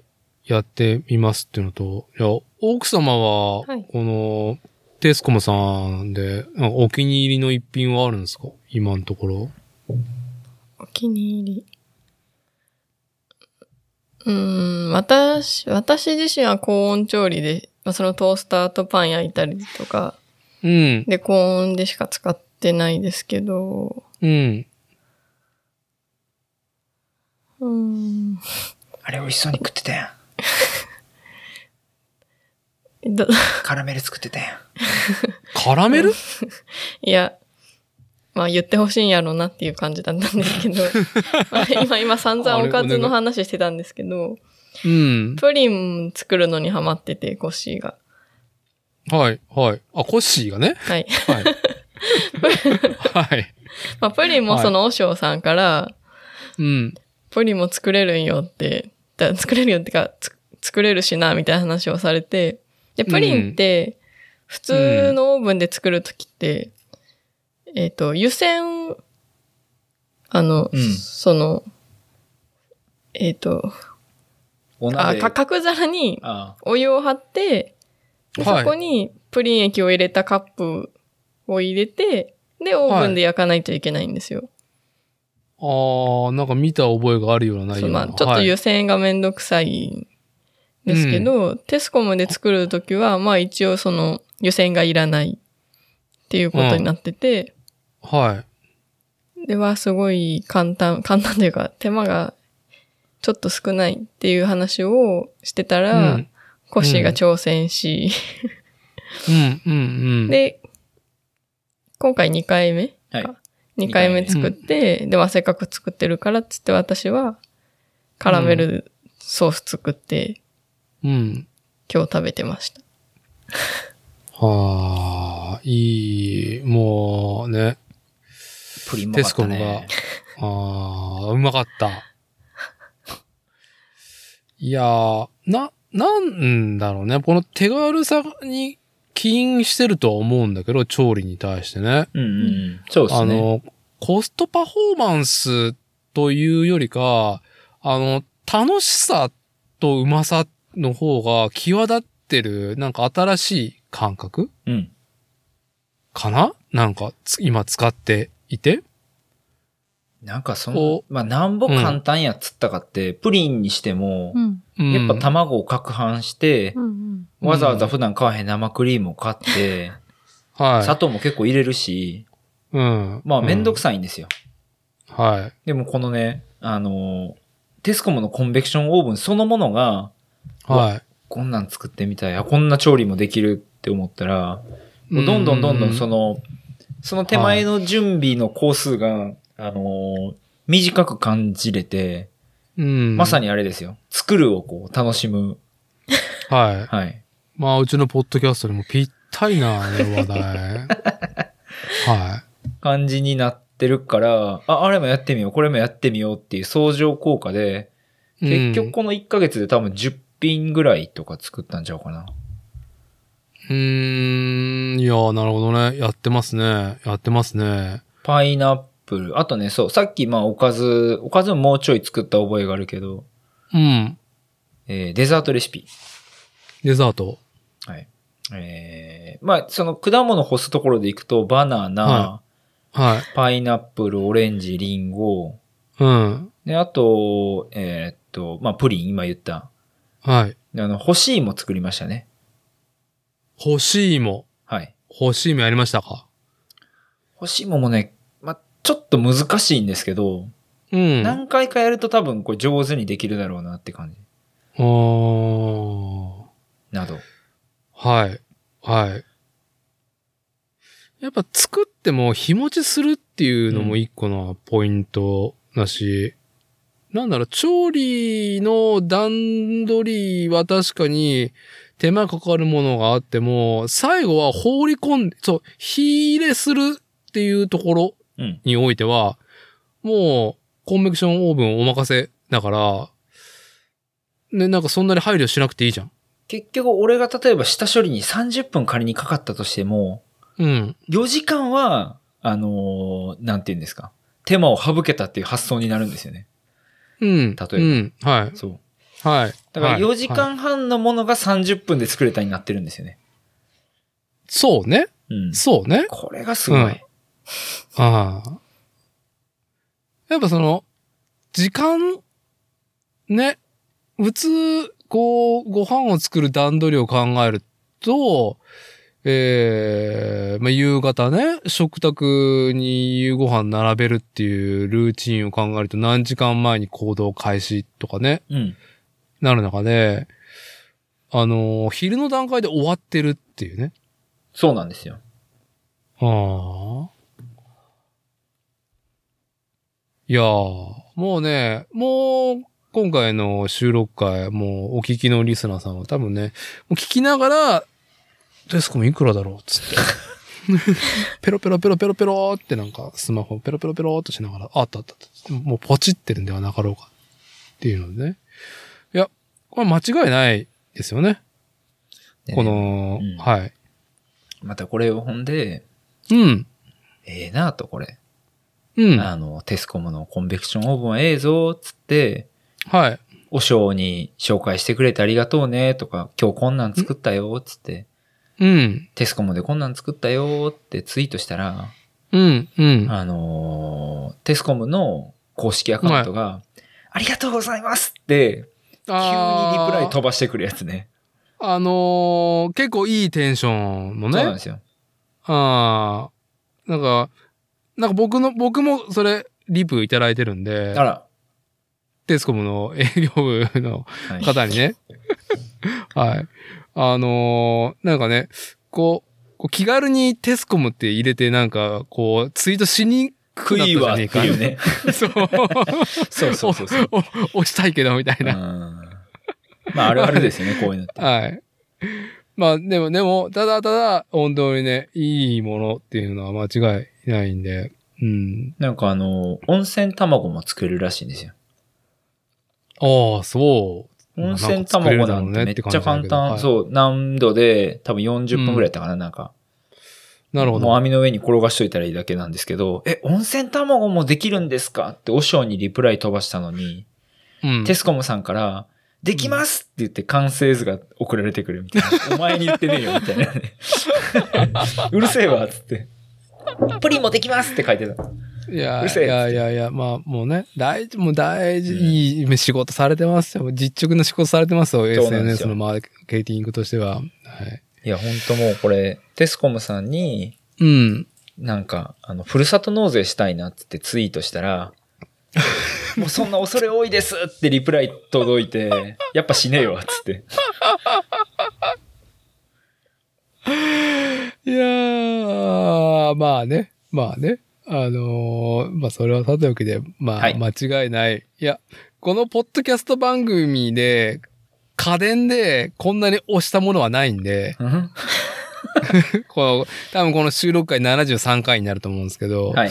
73回目にして、えーリスナーの皆さんに非常に広く有意義な買い物ができる提案をね、しているんではなかろうかっていうのはあります。はい。間違いなく。いやー、こうもう、全員買うた方がいいっすよ。はい。で、まあね、ちょっと、そのコロナオミクロン株っていうので、また引きこもらんとかんっていうね、状況えの中で、自宅でエンタメ、えうん。ね、一個コンテンツ増えるっていう感覚もあると思うんで、はい。いや、おすすめですよ、本当に。いや、教えていただいてありがとうございました。っていうところで。はい。はいじゃあ、コンベクションオーブンの話はこれぐらいにして、あ、お、い何一個だけコンベクションオーブンで、はい。どうぞ。なんだったなんかい、電気代ってどうなったもう見てない。 まだだと1ヶ月なん で。だと思ったけど。あえでもなんか会会場場でも和尚か誰か言ってなかった。うん。あの、そんなに行かへんでって 言ってた。怖っと思って怖えわ、つって。来月、10万円の請求が来てたら、俺はもう窓からテスコム放り投げます。アホかと。いやー、電気代ね。でもね、なんあか、ーいや、ほんまにちょっとかからへんらしいんですよ。その、ずーっと温めてるわけじゃなくて、うんうんうんあ、の、多分中に、えーっと、温度が下がったらカチーンって入るリレーみたいなのがついてて、はい。で、なんか入ったりついたりしてるから、まあ、うんうん。ある程度庫内を一定に保つ最低限のパワーで済んでるんではなかろうかっていう説が流れてます、今のところ。はいはいはい。まあまあ、あのね、工作機械とか、でもそのインバーター機能は、まあ、高次元なものがね、まあ、今いろんなものに落とし込まれてるから、電気代はまあ、うん、はであってほしい。怖えい。。いや、まあ、エンタメ代っていうところでね、電気代がそれなりにしたら、はい、エンタメ料金だっていうところで。はい。ちょっとそねんな。とこじゃあまですねあ、あの、電気代ね。ま、また、あのー、1ヶ月後ぐらいはにいこうやってね、定例ゲストで、あの、小山そう家です迎えて、ね電気代どうだったっよ。いやもう、テスコも許さないって言ってるかも しれない。1万円でこうって10万円でどうてんねんっつって言ってるかもしれなうい。んはい。はい。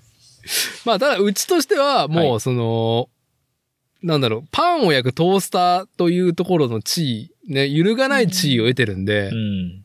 うん。餅もね、すげえ美味しく焼けるし。あそうですよね。うん餅美味しいですね。餅焼きました、うん焼きました。いや、うん。まあもう一連卓上っていうか、まあ全然電気代かかってもしょうがないっていうつもりで。はいじゃあ、コンベクションオーブンのね、まあ、激推しで、まあ電気代は、の話はまた、交互期次待回。交互期待でっていうところで。じゃあ、まあ、続いて BMX いい話に行く前に、なんかワンクッション、どうですかそうでお奥様えから何か、もう最近このネットの海にこうね、垂れ流しておきたい何か、ものあれば、な、なんでもいいんですけど。誰流しておきたい。ううーん。ん。うーん。伊達さん、ワンピースは読ん、読んでますか読んだことありますか、あるところまでは読んでます。で、今現状どうなってるかも、うーんと、知見として知ってるぐらいですう。んはい。はい。いや、私もワンピース昔は読んでて、はい。実家にいるときに、まあみんなで読んでて、うんで、。その後大学で、関、関西の方に出てきて、うん。で、最初は姉と二人暮らししてたんで、二二人で買ってたんですよ。はい。まあでも、まあ関数すごいことになってるんで、なってますね。はい。なので途中から、えっ、と、てかまあ多分、まあ、二人暮らし終わったとこぐらいで買わなくうなっんちゃったんですけど、まはあい時々ネットとかで見てたり、あなんかうんワンピースも、はい。この前90巻ぐらいまで無料でネットで読めるみたいえな感マジじかよ、に。そんなんあったん多分100巻記念かなんかかな。ああ、なるほどね。90巻までが一体どこまでの話なのか、すぐピンとこないですけど。 まあまあはいで。もそう、9割ぐらい読める感じになったんで、はい。読んだのと、うん。であとこのうん。前、2、3年ぶりに実家帰れたので、うん。実家に1巻から10何巻ぐらいまであるので、はい。その1、2、もう本当に最初の方をちょっと読み返したんですけど、はい。あ改めてワンピースすげえなって思って、思い、いああ、どう、どういうところですかや、うんなんか、いや、まあ、やっぱ101巻もあるので、付箋も大量にうん。あるわけなんですけど、はい。それを全部こう矛盾なく回収してるというか、うん。まあ、ちゃんと宿題 を、ちゃんと結構前半に用意しているものを、長い時間かけて丁寧に摘み取ってるなっていうのはありますね。そそれ、うんいやなんか、それこそジョジョとかうん。読んだの最近で、うん。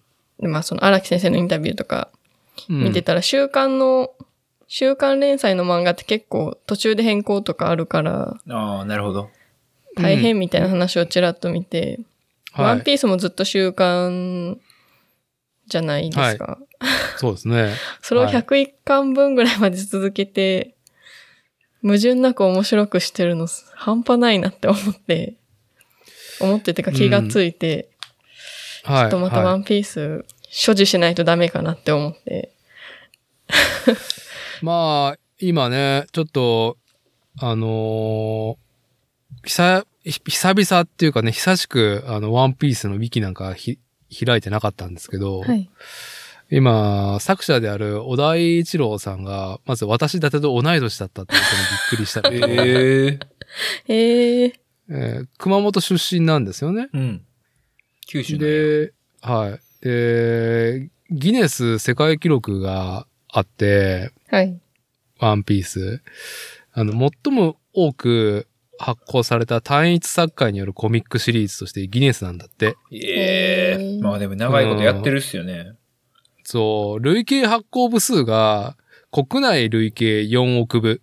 4億部うん。 4億部っていう ね。マジでうんで、しかもそれに加えて世界累計がうん4億9千万部を突破しておりって、あの、何の数字っていう ね。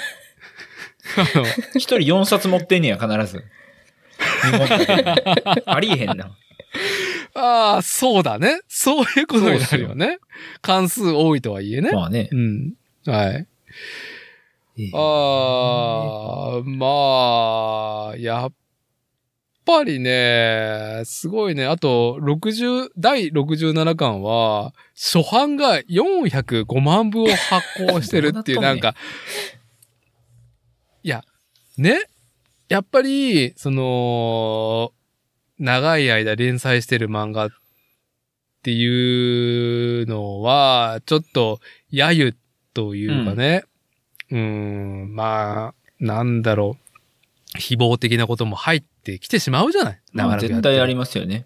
うん。で、しかも、ジョジョみたいに、はい、意外、一回、こ世界リセットです。もうすべてがリセットです。みたいなね。うんうんあなんとか変とかじゃなくて、もう世界が書き換わりましたみたいなことをね、胸を張ってやるような作家性でもなくて、永遠とワンピースってね、こう、んね、一つなぎの財宝、秘宝を求める話をと海賊王に俺はなるっていうのを永遠やってるっていうね。ね。いやー、すごいな。すごいと思いますよう。ん。すご、すげえと思う。はあのーそのワンピースの話で、い。はい。あの、妻が気がついたことがあって、はい。その、ワンピース100何巻 ?100?101 101巻。巻。うん。 101巻集めるのにいくらかかるって。 え、でもそれは前もいいよ。いや、その、全部ワンピース買おうかなと思って。まあでもさすがに、全部新刊で買うのはきついから、まあ古本で、それをようかなって思ってポチポチ調べてたんですけど、うん。某古本オンラインショップだと、はい。 101巻全部古本で揃って、うん1万6000か1万7000円ぐらいで買えるんですよ。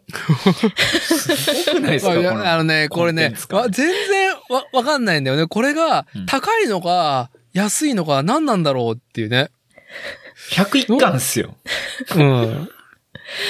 いやでも、や安いのかかんねん。か、んどっちなんだっていうね。安いのかいや高いのかこれ多分ね、はい。諸外国に住んでいて、うん、うん。あ、の、ワンピースめっちゃくちゃ好きな外人が、うん、まあ、なんとか頑張ってこう手に入れたとしても、おそらくやけど、い一冊やっぱ500円以上してると思うんですよね。勝手な想像ですよ。うん100円ではないはずやわ、絶対に。はい。はい。なんやったらもっとしてると思う。で、うん。翻訳ものだったら、もちろんもっと高いはずやし、はい。ね、アメコミとかちょっとやっぱ高いかったりするじゃないですか。あの、なんかちょっと変な形のやつ。うん。で、それを考えたら、101巻揃えようと思ったら、おそらく、7、8万とかもっとすると思うんですよね。はい。でもこう日本に住んでて、なんかワンピースちょっと読みたいなぁじゃあネットで探してみるか。1万5千円。めちゃめちゃ安いと思うん。はい。きっとね。う。で、そそうのね仕組みがすごいのよね。うん、そ、の、何選べんのよね。新刊とか中古とか。ああー選べるっていうか、一応100い、まあ30巻の漫画とかだったら30巻わーって出てきて、うん、うん。 その、あ、てか、大人買いっていうシステムがあって、 大人が、はい。なんか例えば、ワンピースって調べて、まあ、コミックうん93巻、98巻ってこう、ある商品が出てきて、そのそれぞれに大人買いを見るみたいなのが書いてあって、うん。で、そこをポチッと押したら、もうまとめ買いのページに行けるんですけど、はで、そこに行っても、一応商品一覧を見るっていうボタンがあって、それを押したら、ワンピースだったら1巻から100巻までずらーって、チェックボックスが並んでて、い。うん、うん、で、チェックボックスがあるので、持ってる巻とかは消せるんですよ。買わなくていいように。うん。はい。カゴから外せるんですけど、そうのん。システムもすごいなっていう、それは、まあ、単純にそのオンラインショップのシステムがうん。すごいなってうんうんコッシーに話したらだけなんですけど。まあでも、そこまでシステムを組むっていうのは、ちゃんとユーザーがいるから、そのシステム構築してるわけだから、ね、それを作ると、はけるってことだもんね。でしょうね。いやーだってなんか、子供の頃に、例えば20巻まで買ってて、うん。で大人になったから大人買いしたいけど、20巻まで持っとんねんみたいな。ない。全部いらんねんみたいな。はい。はい、はい。だからはい21巻から欲しいけど、店頭やったらそんなことできないじゃないですか、大人買いっつって。できないね。しかも自分の都合でね。そう。それがチェックボックスだけでできるし、なんやったらなんか、新刊と中古混ぜれんねんな。それは、あれ、なん、なんなんいや、すか中古がなかったら新刊になってるだけ。あーあ、でも、じゃあ、でも、まあ言ったら大人買いできんねやん。うんあ混ぜこぜで変える。るってことだよね。はい。うん。うん。まあ、最悪なかったら新刊混ぜれるってことか。うん。まあ、ちょっと高くなるかもしれんけど、欲しかったら絶対それでいいよね。うん。めちゃ、いやーいや、その仕組みがね、マジで聞いててすげえなと思って。いやー、その仕組みもやばいけど、やっぱり大元そんな仕組みを作らざるを得なかったっていうこと、うんで、しかも構築されるだけの、まあ、経済効果があるっていうことそうですよね。うん。いや、そんな技術はね、まあ落とし込みはできるけど、そうそう。うん、経済活動できなかったらどこもやらないわけだから、まあ、結構システムお金食うと思うし、うん。こ。れやろうと思ったら。いやー、まあ、ワンピースだけではないとは思うけど、んそものちろんシステムがいやい有や、効何でも通用するけど。いや、でも、うわあちょっと欲しい漫画あったら買ってしまいそうやなって俺、ワンピースで全部で101巻あって1万6000円で手に入んねやったら、うん。欲しい漫画多分、うん、殺し屋1ぐらいやったら多分、なんか2000円ぐらいで手に入んのかな って。殺し屋1がやってる。殺し合いち。いやー、もう、おじさんなんかもう具合悪くなるからもう読めないな。うんもあう、のねあれは若いうちじゃないという俺俺好きな漫画全部具合悪くなるやつなんで、うホんまあ、若い頃しか摂取できないです。ムンクルスとかね。ん。はい。はい。いやー、まあじゃあ、ちょっと、ワンピースの話題でね、はい。うん、ちょっとアニメをかけて、えっ、と、まあ僕がこう思っていたことをね、えーはい思い出したんですけど、漫画原作のアニメ化はうん永遠ね、あー集英社、ジャンプ、うヒんジャンプの作品筆頭にね、で、もうメガコンテンツになってるわけですよ。もう今となっちゃうね。はい。でも、アニメ化って何でもいいことではなかったですよねっていう屍もいっぱいあったわけです よ。屍。屍がね。はい。ある意味、ワンピースは、その生み出し、生みを出す、おーああ。うん、ことをやってくれた一個の作品ではなかろうかとは思っていて、うん。アニメはもちろんね、見てないと思うのね、お二人。うんえーっとね、某社がスタジオで、途中で会社が変わったんだよな、確か。え、へええうん、あるタ昔はーニン見グてポインまト。したけど。うん。やっぱ大きな、そのワンピースっていう、まだ終わってないからうん物語の一個の、うーんと、えー区切りをつけるとしたら、はいやっぱエースうんうんうん、の、エースが散る話だとうんうんうん思うんですよ。時間も空いて成長するからね。うん。はい。キャラクタうんうー、ん主人公含めていろんな人たちが。あの、ルフィと、要は、ようやく兄と再会はい。できたが、目の前で、こう、戦い破れというか、こう、弟を身を挺してかばうというか、はい。まあ目の前で、やっと再会できた兄が葬られてしまう。うんうんで、あの、弟、主人公ルフィが兄、エースを抱きしめて。ね。もう本当にもう、ね、原作読んだらもう、まあ号泣メンな、ごきゅめうんうんん。な、ね、場面。非常に重要な、こう話なんですけど、アニメね。はい。あ、聞いたことないこれ、アニメ。え、ない、ないです。えもしかして。ええーっと、コマ数で言うと、はい。どうだろう結構大きなコマで、えーっと、どうだろうその、二人の根性の別れといううか、んうん、その、やりとりっていうのは、まあ、何コマかありましたと。う。うんんうんなんと30分のうん。 1話枠で、こう、ルフィが、こう、兄エースを抱きかかえて、回想シーンと、うんこう、二人の何かお別れの会話っていうのを、はい。 1話でやり、やるっていう。ええ。ずーっとルフィとエースが抱き合いながら、こんなこともあったよな、これを乗り越えてとかいう回想シーンと、 1話やってんねや、それをずっと。 1話。で、うん。あれを、当時、まあ僕はやっぱりちょっと何歩も下がった目で見てたんですけど、うん本当に好きで見てたファンたちはどんな、お前らどんな気持ちだったその時っていうね。うんすいやー、すごかったですよ。で、まあその後にアニアニメ制作会社確か変わったんだと思うんですけど、うんまあ、東京グールでもね、同じようなことが起こりまして、またその制作会社がね、一緒。なんか、すごくいいシーンなのに、なんか、いつ、いつ、いつまでやってんだよっていうね。もう、もやっとした気持ちにね、アニメでさせられる原作で素晴らしいシーンうんで、物語的にも一番盛り上がるところ。で、まあ、アニメ化に際し、そういうことが起こ り、まあ、わかんないですよ。それが、ず以後の原作付き、アニメ原作、じゃあ漫画原作付きのアニメが、うん、どういう風に受け止めたかわかんないけど、以後はあんまり聞かないものね。でしょうね。 あまり、うん。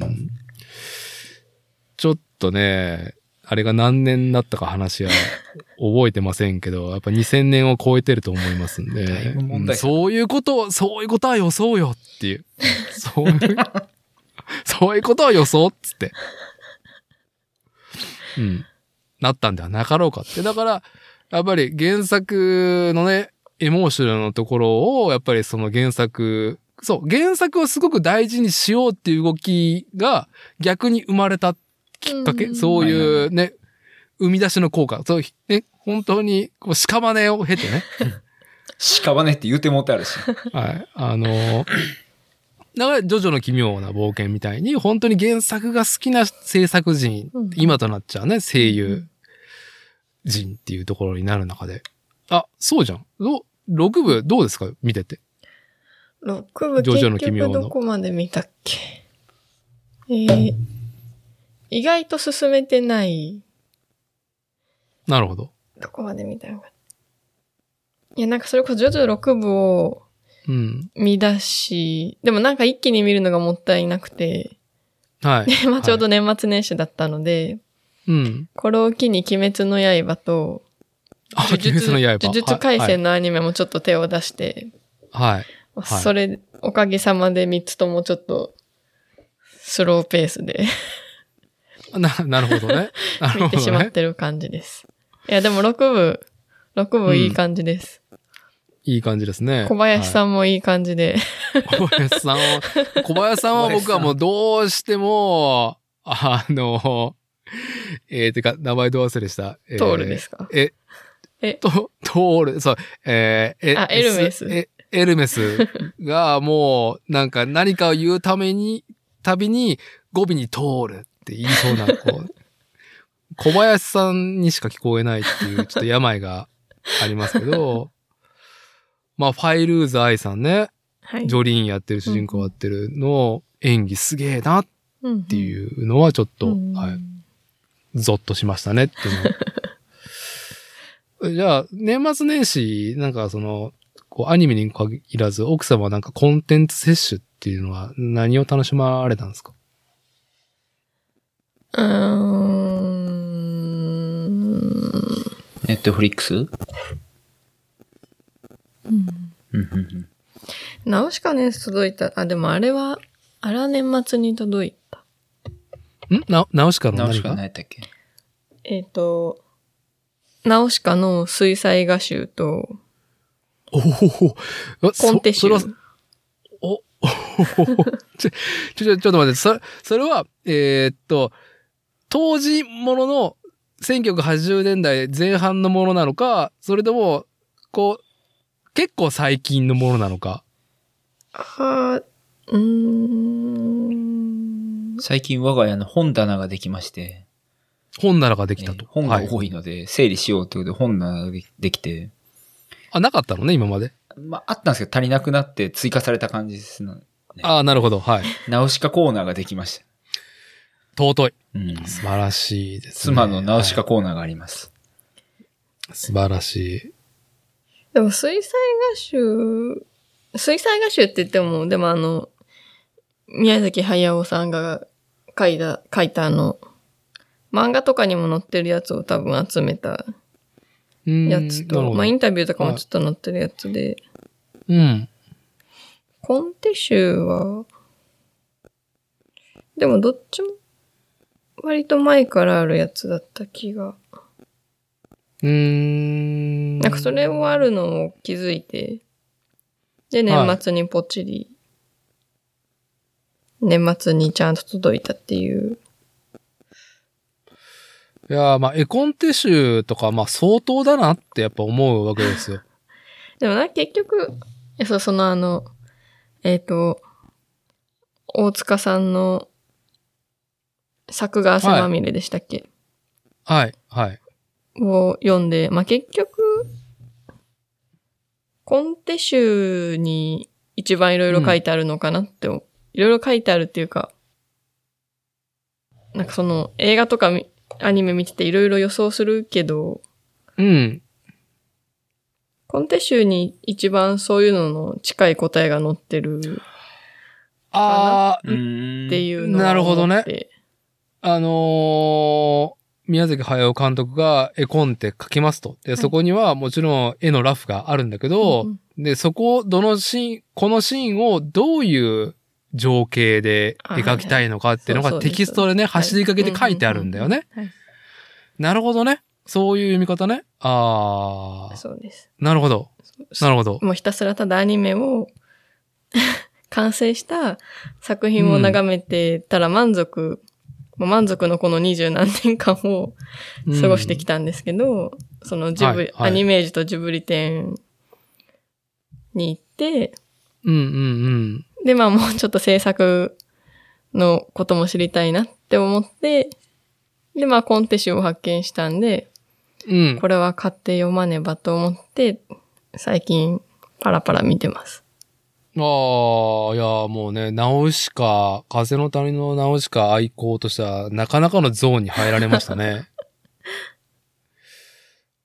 まあ、なんだろう。うーん。こう行間をね、埋めてくれる、埋める行為だよね。そうですね。それはうんうんうん、なるほどね。あのーそう、僕が去年、もうすぐついに全国巡っていた富野義行の世界っていう、あ富野監督が、はいまあ70年代後半、まあ子供の頃の絵も含めて、ーで、まあ、ずーっと80年代、90年代、2000年代、現在っていうものに対しての、えー企画書はいと絵コンテとかっていうのが美術館に展示される。うんうんっていうね。で、学芸員がちゃんと解説をね、それ紐解いてくれるっていう展示。すげえな。へーだから、全然時間が足りなかったんだけ ど、僕はやっぱり家族で行った、静岡に行って、抜けてっていう風だったから、3時間でも全然足りんかったから、うんうん。3時間。まあ膨大な数があるっていうのもあるけどね、作品が。うんうんうん。でも確かに絵コンテに書いてあるのを、その読むことによって、こう、んなんだこれはっていうものだったりとか、はあ、こういう意味合いがあったのねうんとか、あとは、すっごいどういう意味だったんだろうっていうことに対して、監督自らが絵コンテに、これはこういう風に飛んできますけど、意味はないっていう風に書き切ってあったりとかへえ。うんだから、なんだろう、よく繰り返して見ていた作品に対しての、まあ、まあ今はね、監督がいちいち当時の作品は、まあ、語り方は変わってしまうと思うけど、作ってる時の、なんだろう、テンションっていうのは絵コンテに乗ってるから、うんうん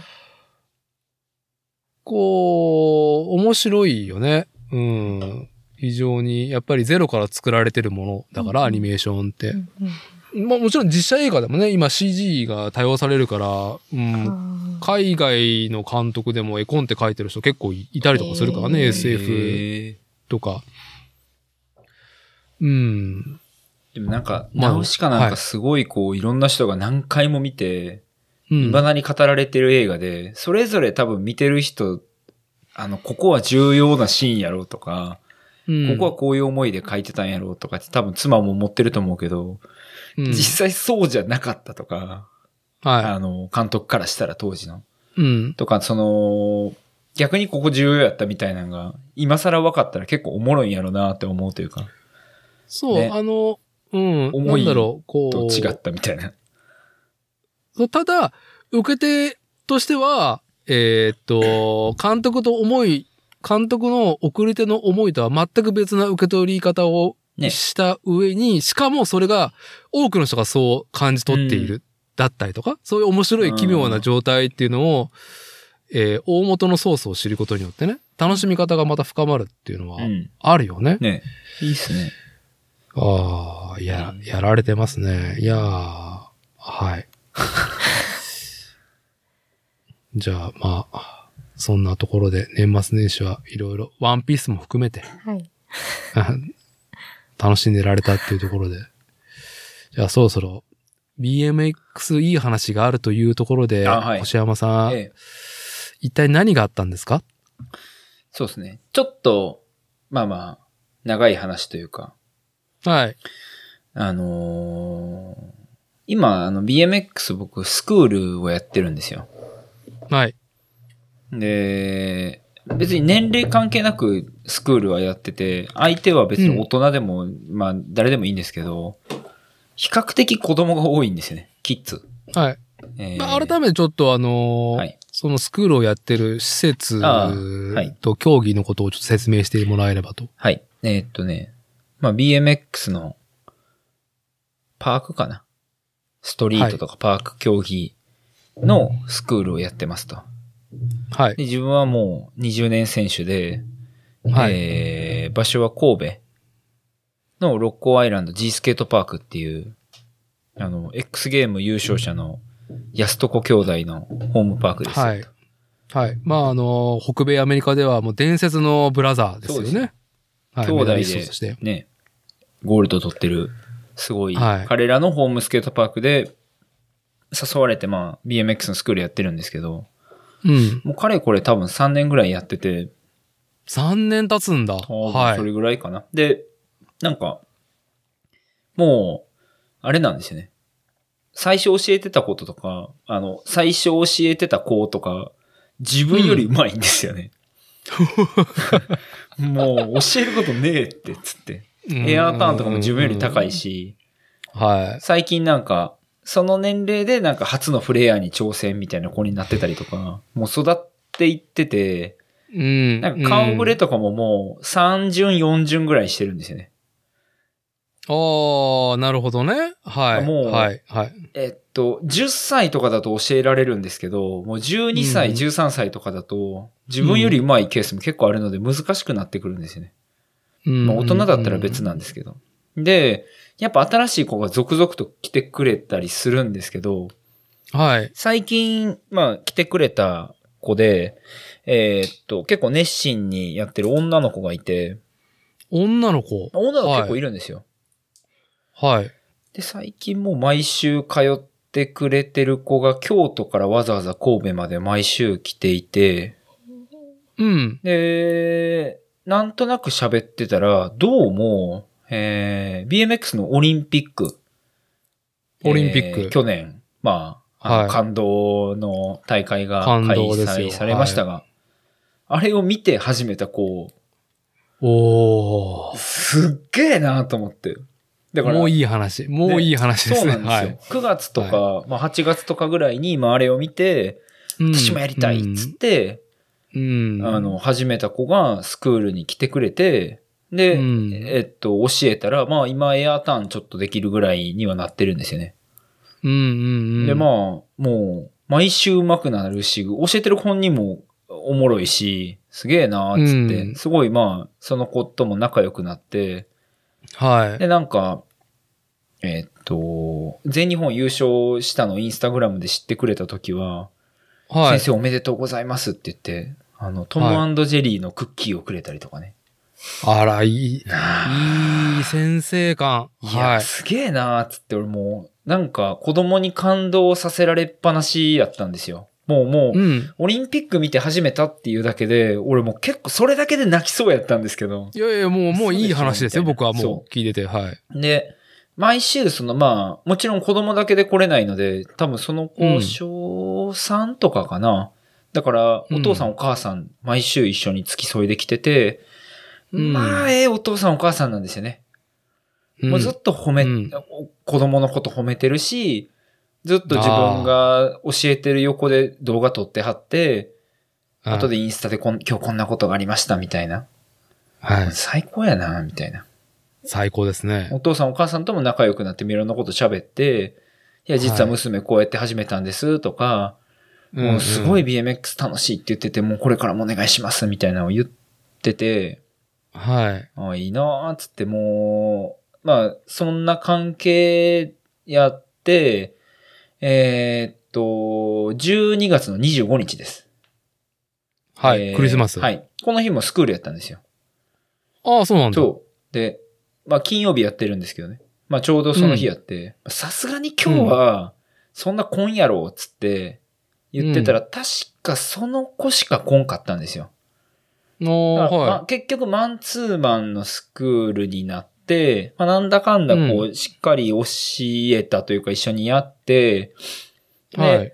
お父さんお母さんとも、まあ今日はありがとうございました、みたいな感じで話して、なその子が、女の子がまあ、今日クリスマスでサンタさん来るから早よ帰らなあかんねんとかって言ってるようはあいいなですね感じ。はい。はい。で、はいな、帰るんかって言ってたらお父さんが、うん。星山さんって音楽好きなんですかって急に切り出してきて。音楽。はいほう。まあもうお父さんもお母さんもすごいいい方で、なんか、ゆるい感じの、ほわんとした感じのお二人なんですけど、あれなんでそんなこと聞いてくんねやろなと思ったら、あそういや、スクールをその子が受け出した初日ぐらいに、Facebook でそのお父さんから申請があったと。友達うの。ん。で、うん。なんか俺音楽のこと確かに書いたような気もするし、まあなんかあったなみたいな。で、おー。はい。い。つって。で、なんか、きえ、え、なんでですかって聞いたら、いや、なんか、バンドのジャ、CD のジャケットとか上げてはって、で、なんか好きなんかなと思ったんですって言って。ああ、いや、まあ、そうですね。ちょっとマニアックなジャンル、パンクとかですけど、好きです。つって。いや、うん。僕あの、バンドでギター今弾いてて、つって。で僕も音楽好きなんですよ、みたいな。お父さんが、ね。ほう。はい。あ、あギギター弾いてはんねや、つって。へえ、つって。おうおうおう40、多分、7、8ぐらいかな、ちょっとわかんないですけど。まあ、ね、小学生のお父さんやから、まあまあ、ええ年やけど、バンド活動してんねや、かっこええ、とかって思って。おで、ー、なんはか、い。ようよう話聞いてたら、共通の友達とかも結構いて、で、うん。まあまあ、バンドも結構好きな、バンドも共通でいたんですよね。うん。ええー、つって。おで、あ、京都から来てはんねや、そうやな。どう、え、え、てか、えこんなバンドも好きで、あんなバンドも好きやったら、え、なんかバンドどんなんやってはんですかって何気なく聞いたら、うんまあ、。その、有名ではないと。もうハードコアの、まあ、超マイナーなバンドやけど、何々っていうバンドでやってます、つって。うん。もう俺、高校の頃に、ん毎日聴いてた、もう超憧れのバンドのギターの人やって、その人が。んそのお父さんおが父さんが。お父さんが俺の大好きなバンドのギタリストやったんですよ。うえーっつって、嘘でしょっつって。でも、へえ。ほんまに俺腰抜かしてこけるってあんねんなって。もうマジでこけた。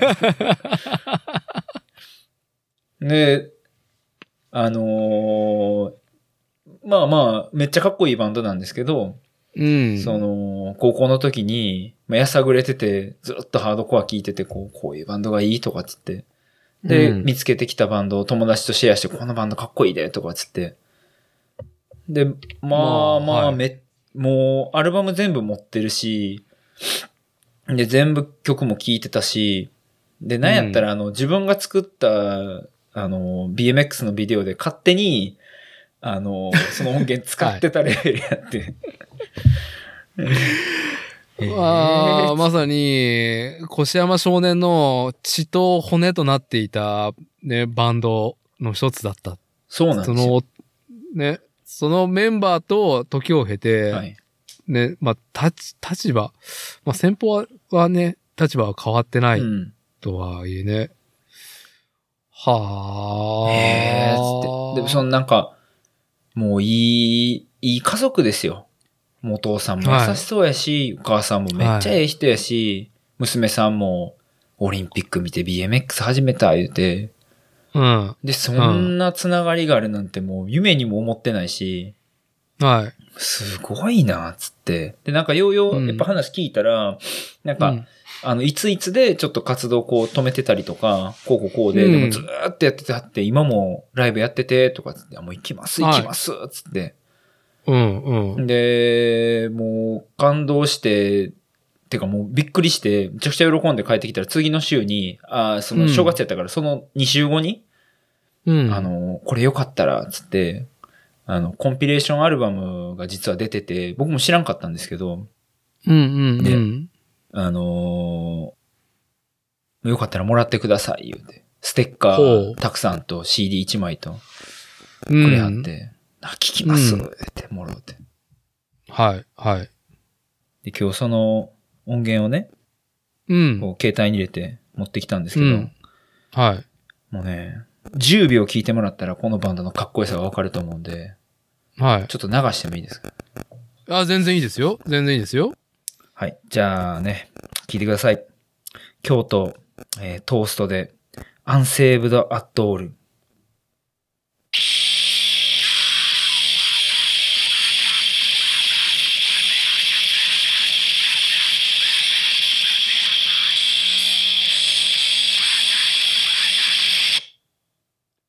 いい。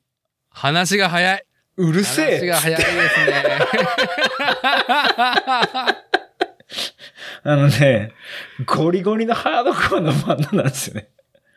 いや、まあ、 な、なんだろう。そう僕も結局ね、高校の時とかって、はいやっぱその、パンクブーム、あー第一次パンクブームだったはいはいはいはと思うんで、1990年始まりましたっていう、ブルーハーツねとかの時代。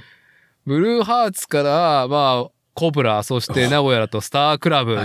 コブラ。ていう。ラフィンノーズとはいか。ラフィンノーズよりもコブラの方が僕はあーフィットしてたんですけど、はい年齢的にも。まあその派生でね、いろいはろそういうものを、そういですろいろね、こう系列、系統をね、やっぱ見にして、でもなんか聞いた瞬間に、 ああ、なんかノスタルジーな気分に、あーうーん、よ、いいぞいいぞ、あーいいぞいいぞっていう。っていうかね、はい、はいあのー別に有名なバンドでも何でもないし、うん。クソマニアックなハードコアの、うん。まあ、おっさんたちがやってるバンドで、そのバンド自分が昔めちゃめちゃ好きで、はいで、。そのギタリストが子供連れて BMX 習いに来たって、どんな、どんな確率やねんっつってね。うんうんで、うんもらったアルバムもこんなんやし、まあもういはい。もうコンピレーションで1曲目とかももう何言ってるか分からへんし、うんそもそもこのバンドも、未だに何言ってるか分からへんんです けど、はい。ううるせえわっていうね。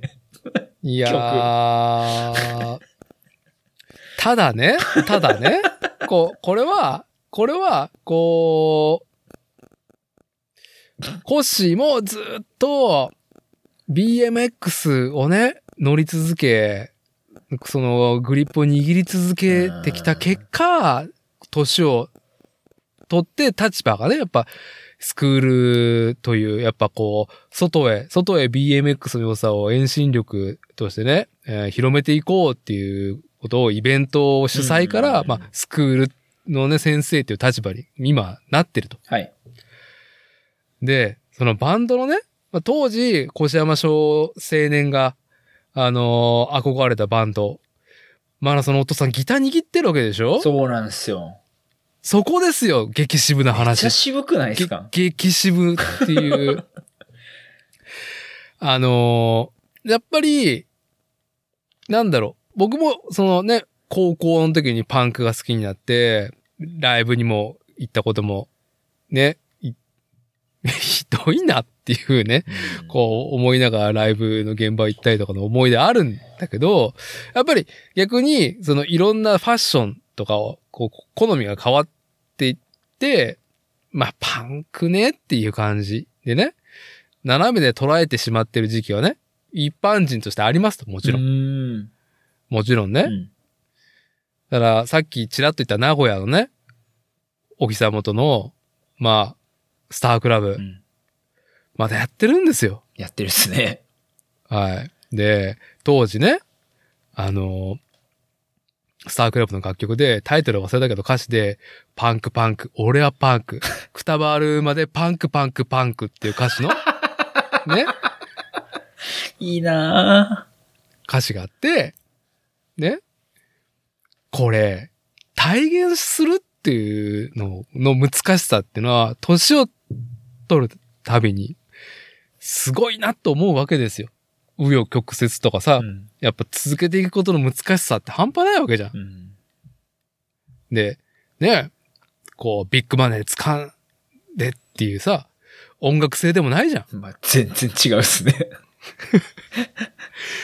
でも、その、ブレてない生き様を、その、僕は今ね、今年47になりますけど、こうね、さらに向こう10代の人たちに見せられると、やべえな、って思うし、まあ、富野由樹監督の作、作家性に、ちょっと、なんだよって思ってる時期もあって、富野監督はガンダムを分かってない、ない、とかね、言ってしまうこじらせファンであるんだけど、やっぱり続けてるわけなんですよ。今なお、80歳過ぎてもう、ん。うん。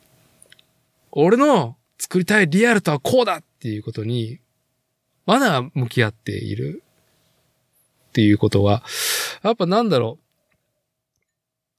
う。憧れる作家性だなって思うね。うん。その、バンドを続けてるとか、作品、アニメなり、まあ文章なり、絵なり、漫画なり、ずっと続けてることのやばさっていうのは、うん、この特にさ、まあ、インターネット普及してからみいろんなことが早いじゃん。そうっすね。ね、絶対的な価値だってね、当時あんだけ言われたものがなくなってしまうう。ん。じゃない。ね。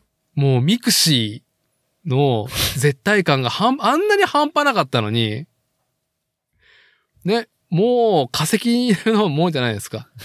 ビクシーなね。絶対的な地位だったじゃないですか。あのね、話題になってましたよ、当時。株式上昇、上場するっていう時には。ありましたね、そんな時も。はい。いいやーやー、まあね、はい。うんあの、同じ話を Facebook にもまあこれ書いたんですけどね。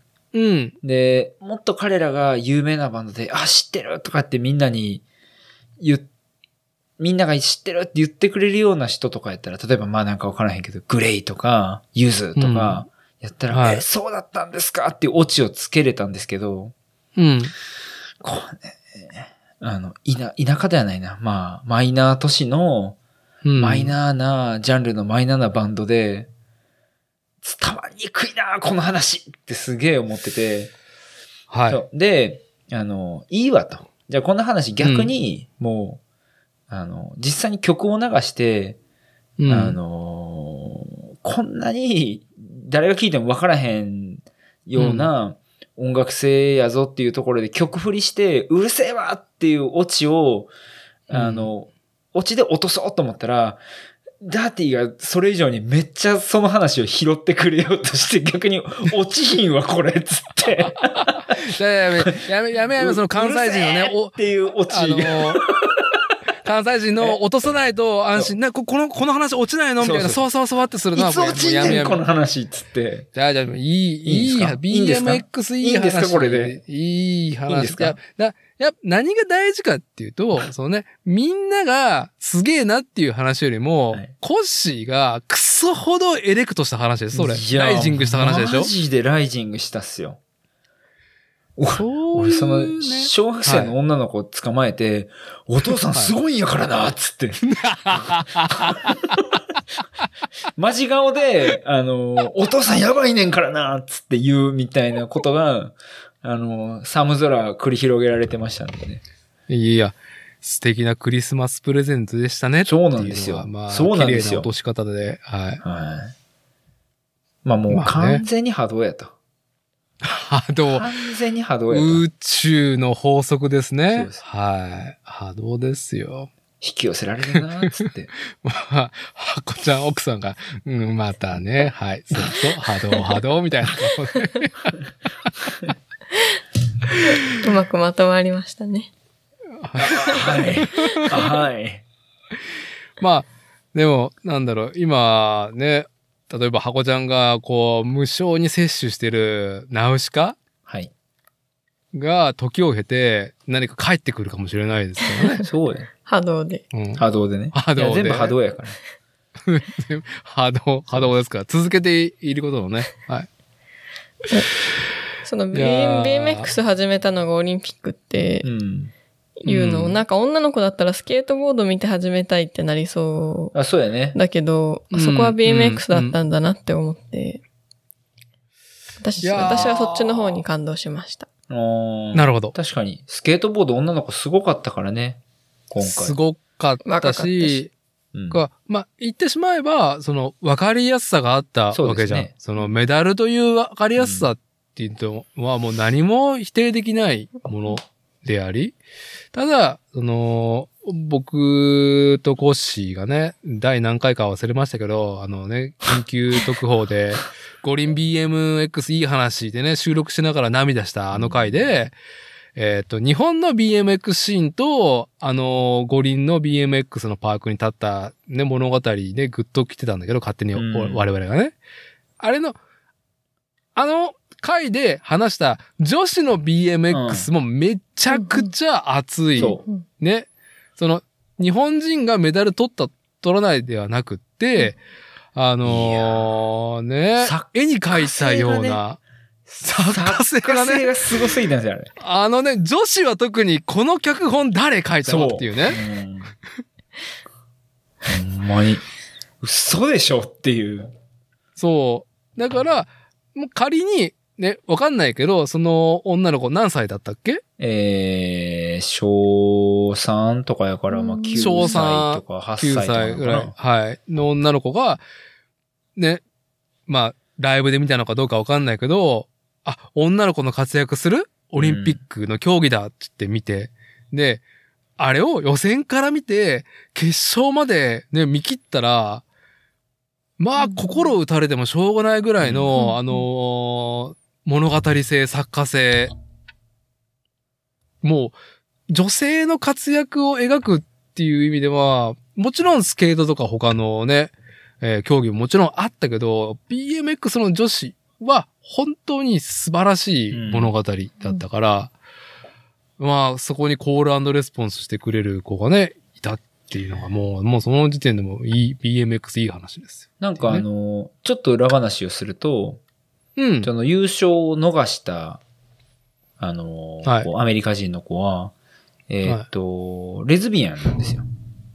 はいもう花ねそう。ハンアメナリカのはレズビアンで、その、もう奥さんもいるんですよね。結婚してたん、確か。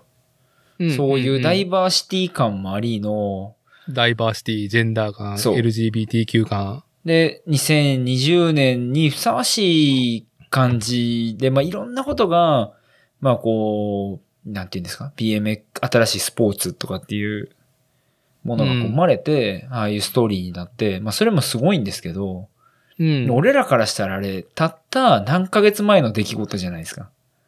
はい。もう、もう、そうですもね。う。なんやろう。ちょっと前のことみたいな。うんでも。ね、なんかその、その、えっと、それをきっかけに、BMX を始めた女の子からしたら、うん BMX 人生もそっからスタートで、今日まですげえ BMX 上手くなってて進化してて、もう毎日なんていうんですかね、毎週、その違う技ができたりとか、違うことができたりとか、発見があったりとかしてて、もうもう、俺らおっさんからしたら、んな半年も前と自分の悩みって変わらへんと。うんまあ、たかだかコンベクションオーブン買ったか買ってへんかぐらいの違いしかないんですけど。はい。うん はい。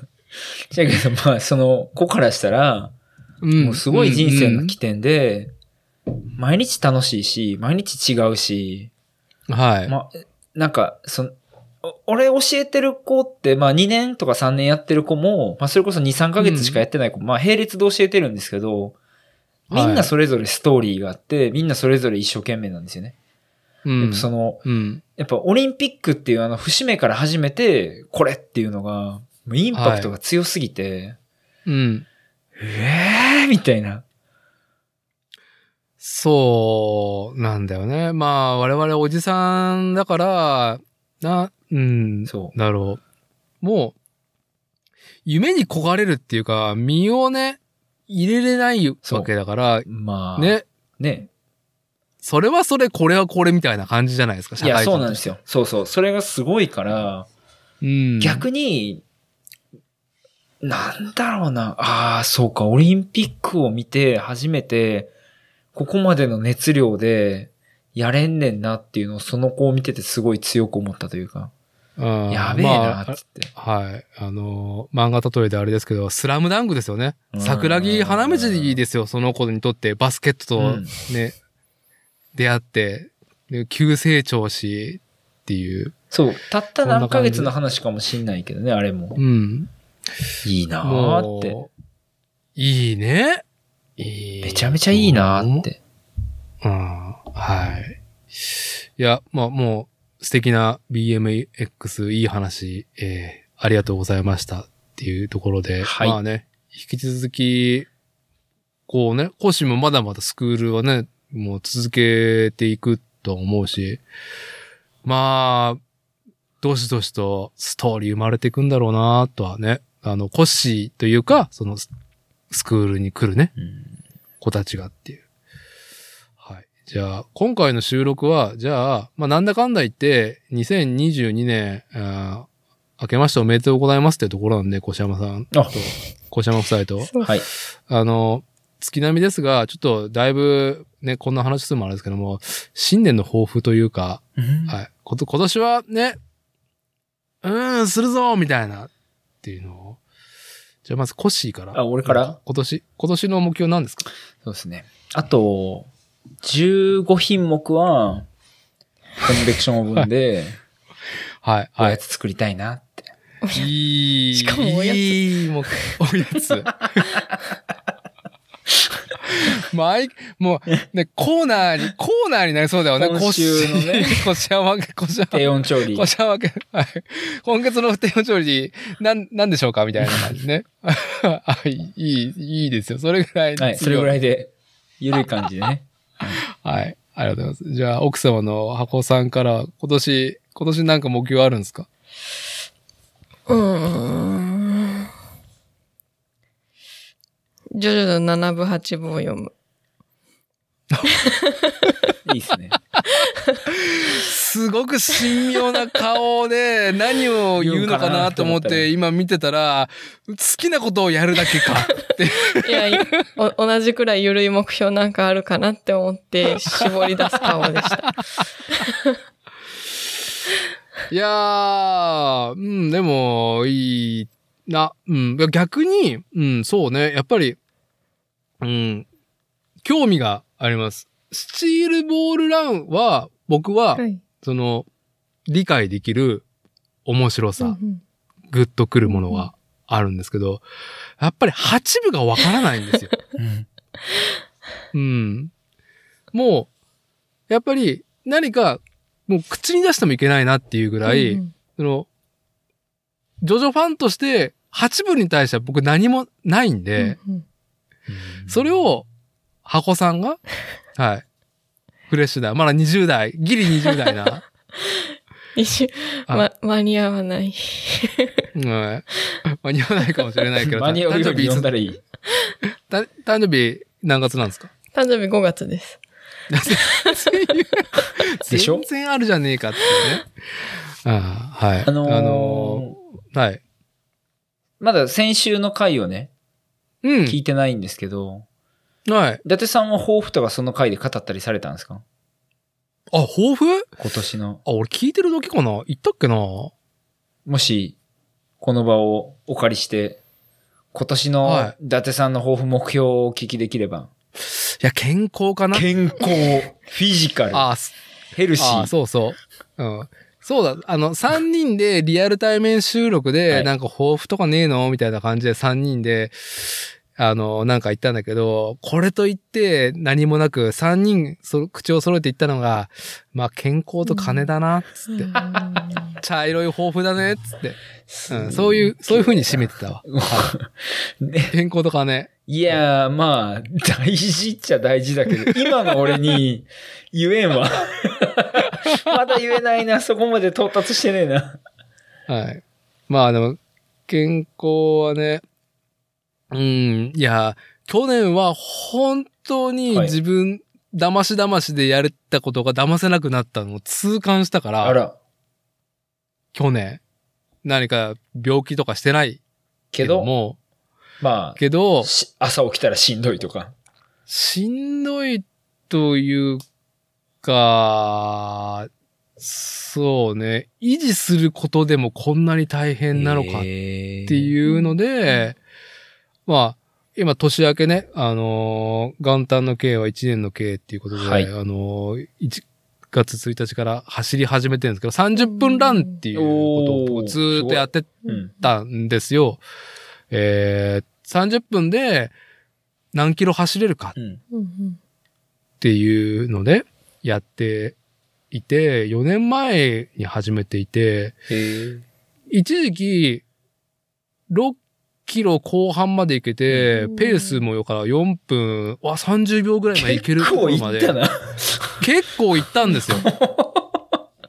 で、そしたら、あの、力仕事だから、うちは、はいプチ土木作業で、あの、パワーが全然ダメになって、めっちゃ故障するようになったのね。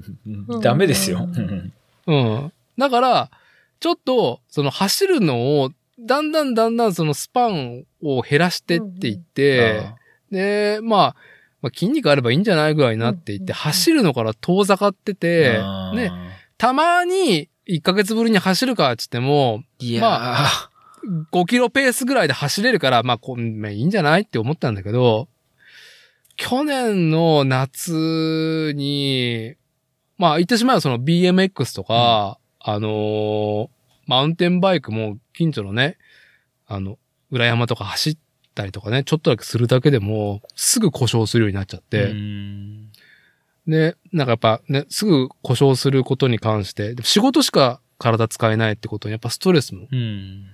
あり、ついて酒も、畜生っつって、やめれねえっつって酒もやめれなくなり、うん悪循環が続いて、で、まあ、こう、一新しようと、今年ね、はい、やってみて、まあ、苦労してるんなで、るほど。